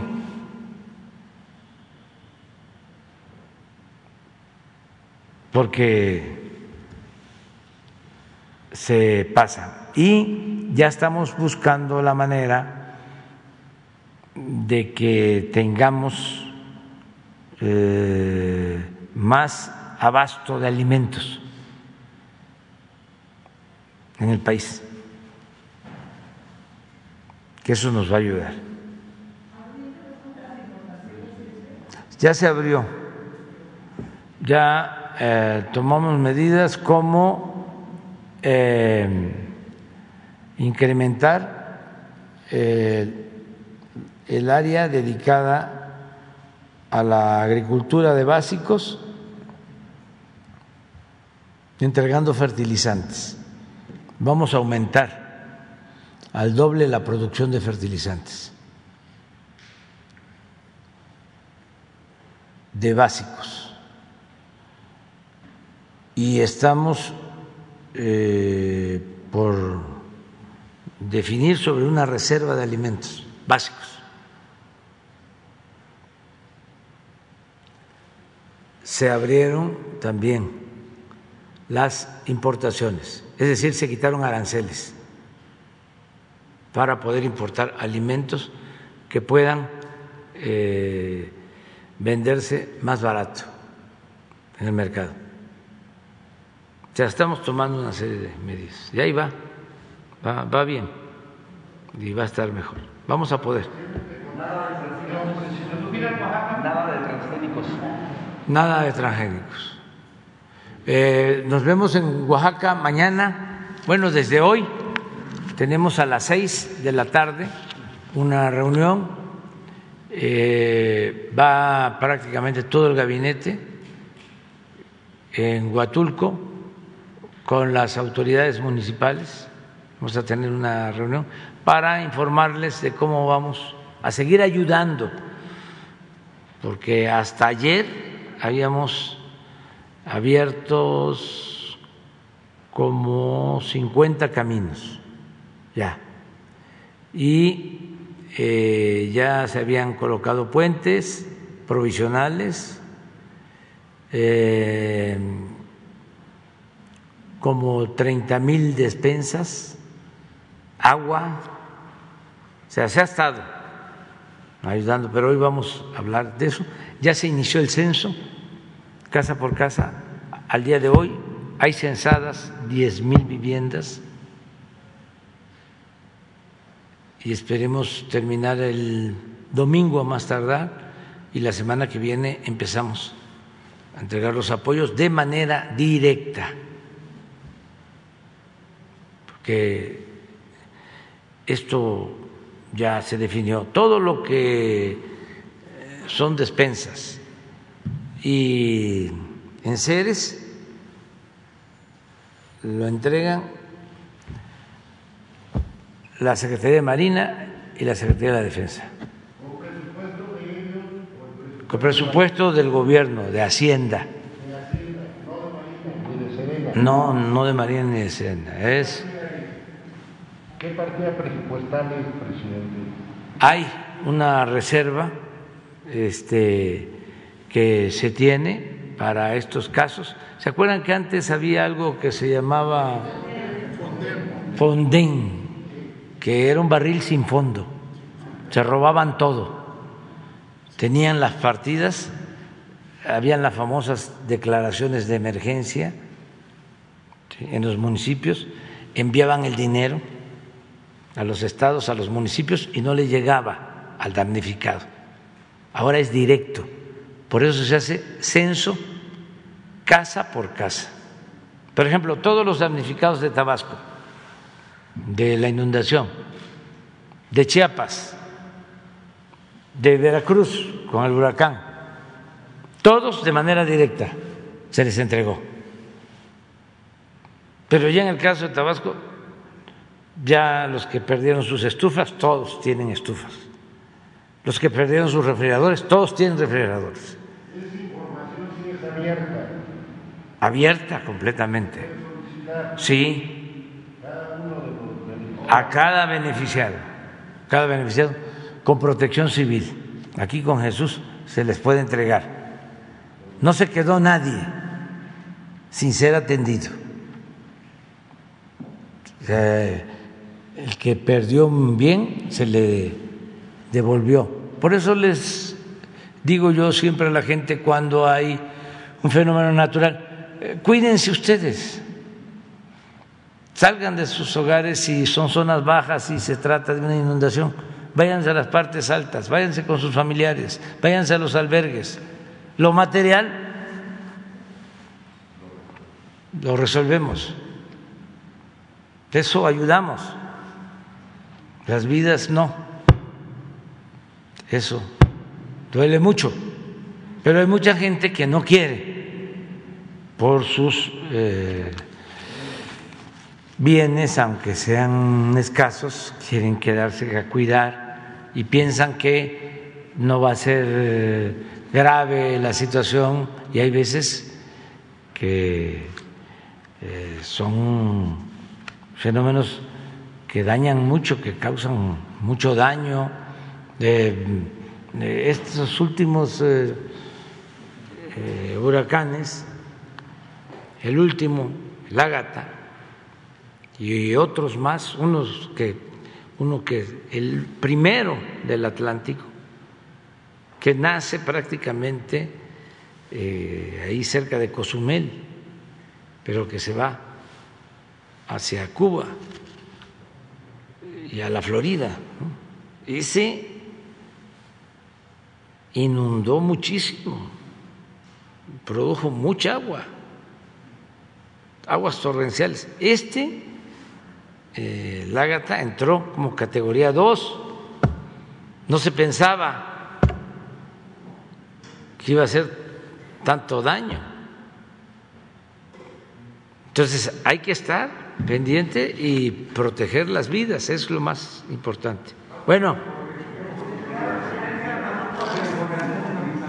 mande. En este contexto, de cómo se utilizan los recursos federales para la compra de insecticidas eh, contra el dengue y todo lo que se produce después del Todo, todo, todo. Porque al igual que en las medicinas, está concentrado el mercado. Una o dos empresas concentran el 65%. Por ejemplo, en el 2021, eh, el gobierno de Jalisco se benefició con casi 200 millones de pesos. Eh, son recursos que bajan de, de Insabi, empresas como eh, Codequim, eh, Quimix, bajan los recursos del Insabi, compran volúmenes enormes de insecticida que no tendrían Es que- eh, hay un gran monopolio y que utilizan estas desgracias, estos eventos naturales para bajar recursos del INSABI, para aplicarlos en algunas entidades. Tal vez este, usted va a ser informado de todo esto. Sí, sí, es un caso parecido a lo que había con las medicinas, las tranzas que hacían con las medicinas. Lo del Fonden tenían un grupo de proveedores alrededor de gobernación. Y como se pueden hacer compras sin licitación por la emergencia, hacían su agosto. Sobre todo, quienes están ofreciendo ya para este 2022 paquetes de 200 millones que van a bajar de ¿Pero a quién? a los gobiernos de los estados. Ah, bueno, hay que denunciarlo, pero en el gobierno federal no. El que compra, por ejemplo, las despensas y los electrodomésticos, no, no, no, no, va directa a la gente. O sea, es Hacienda a partir del censo, si eh, dice necesitamos tres mil refrigeradores, cinco mil camas, no sé cuántas estufas. La Secretaría de la Defensa cotiza, ve con algunas empresas. Hubo una empresa que después se disculpó porque ya se le había comprado y habían dicho, les vamos a dar regalado no sé cuántas estufas o electrodomésticos. Ah, muy bien. Pero luego llegan y dicen, sí les vamos a dar de regalo, pero es que tenemos en el SAT un adeudo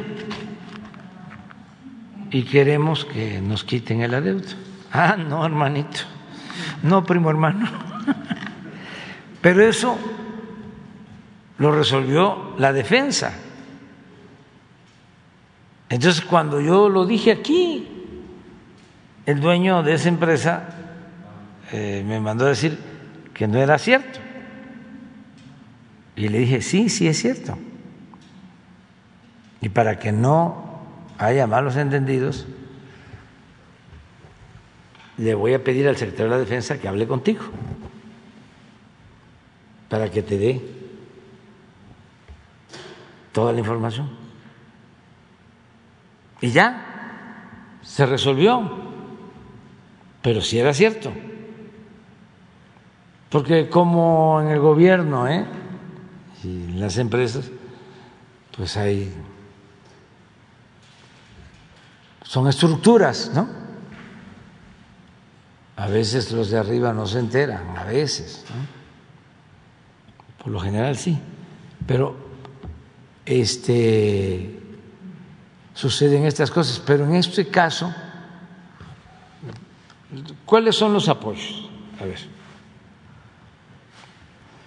Eh, son enseres, despensas, apoyos para la agricultura. Eso es directo.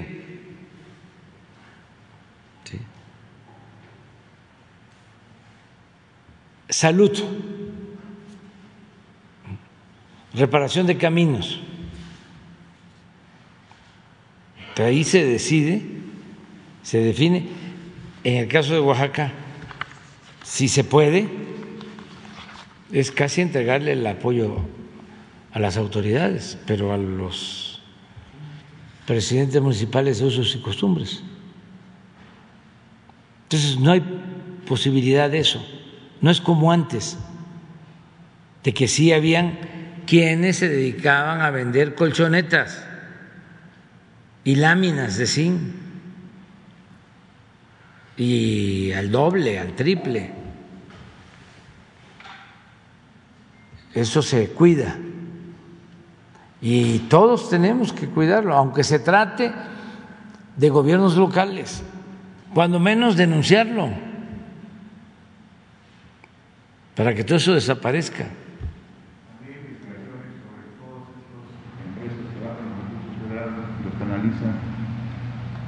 Sí. Hay incluso eh, cartas este, publicadas en los periódicos donde denuncian todo eso recientemente. Sí. Sí, y hay que, hay que ir a las instancias judiciales y presentar demanda, denuncias formales y no permitir la corrupción. Cero corrupción. Es una peste la corrupción.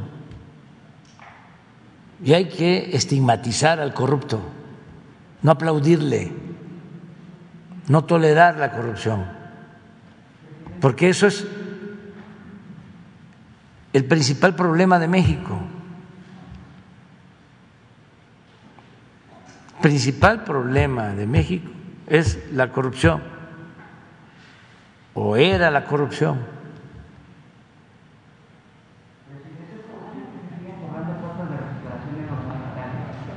No,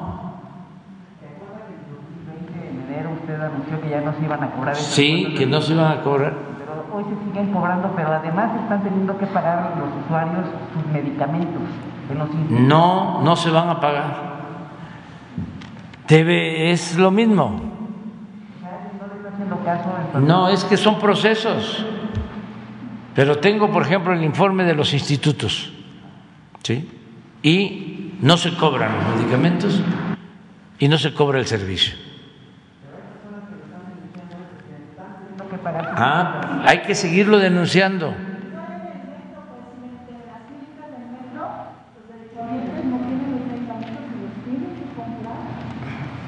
Ese es eh, otro asunto, pero es lo mismo, porque es el derecho a la salud. Nada es eh, sencillo, más cuando se viene de un régimen corrupto. Yo no me puedo ir este, del gobierno, no quiere decir que me vaya a quedar. No. Yo considero que a más tardar en un año, ya.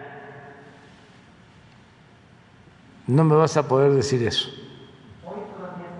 Sí, sí, sí, sí, sí lo creo. Sí, lo creo. En un año no. Sí. Para atención médica y medicamentos gratuitos, todos.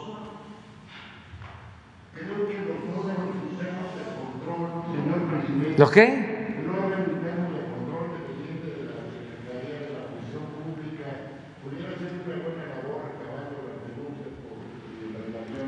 Aquí hay teléfonos, por ejemplo, los martes, cuando informamos sobre la salud. Ahora, el tema central los martes, que es el llamado pulso de la salud, ya no es eh, la pandemia, que afortunadamente está este, disminuida, sino es cómo se está construyendo el nuevo sistema de salud pública para garantizar el derecho a la salud a todos. Esto es atención médica con especialistas, eh, análisis clínicos, medicamentos gratuitos, todo. Ese es el desafío que tenemos.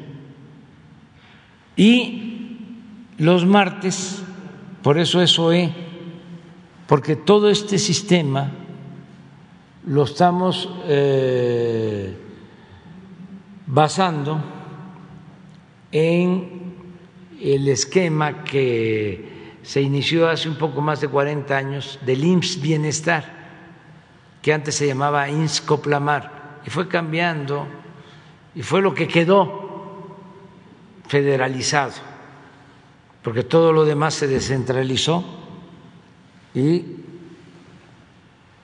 se echó a perder, hasta el llamado Seguro Popular, que ni era seguro ni era popular. Entonces ahora, con el modelo IMSS Bienestar, se está levantando el nuevo sistema de salud pública. Empezamos en Nayarit, ya llevamos 15, 16 estados con inventarios desde abajo. Eh, cuántas unidades médicas, cuántos centros de salud, cuántos hospitales, cuántos hospitales de tercer nivel, qué personal tenemos, qué personal nos falta, cómo está el abasto de medicamentos. Entonces, ese sistema va a funcionar a la perfección. Ese es el compromiso que tenemos con todos los recursos yo puedo decir hoy que ya tenemos 90% de abasto de medicamentos, no puedo decir 100, pero cuando llegamos no había ni la mitad. Lo que había era una gran corrupción en la compra de los medicamentos. Por eso se nos lanzaron muy fuertes, pero ya Estamos a punto de resolverlo. Y no pudieron los corruptos. Y vaya que estuvo dura la lanzada. Pero nosotros somos muy perseverantes. Entonces, ya tenemos ese compromiso muy claro. La atención médica para todos, independientemente que si tiene CISTE, que si tienes seguro, que no tienes, no, es universal. Esto es estado de bienestar, el derecho a la salud, que además ya está consagrado en la Constitución, en el artículo cuarto, pero es letra muerta, como muchas cosas que están en la Constitución que son enunciados, principios, pero que en la realidad no se lleva a cabo. Entonces, ya ven por qué, ya ves por qué eh, tengo que tardar. Bueno, ya me voy.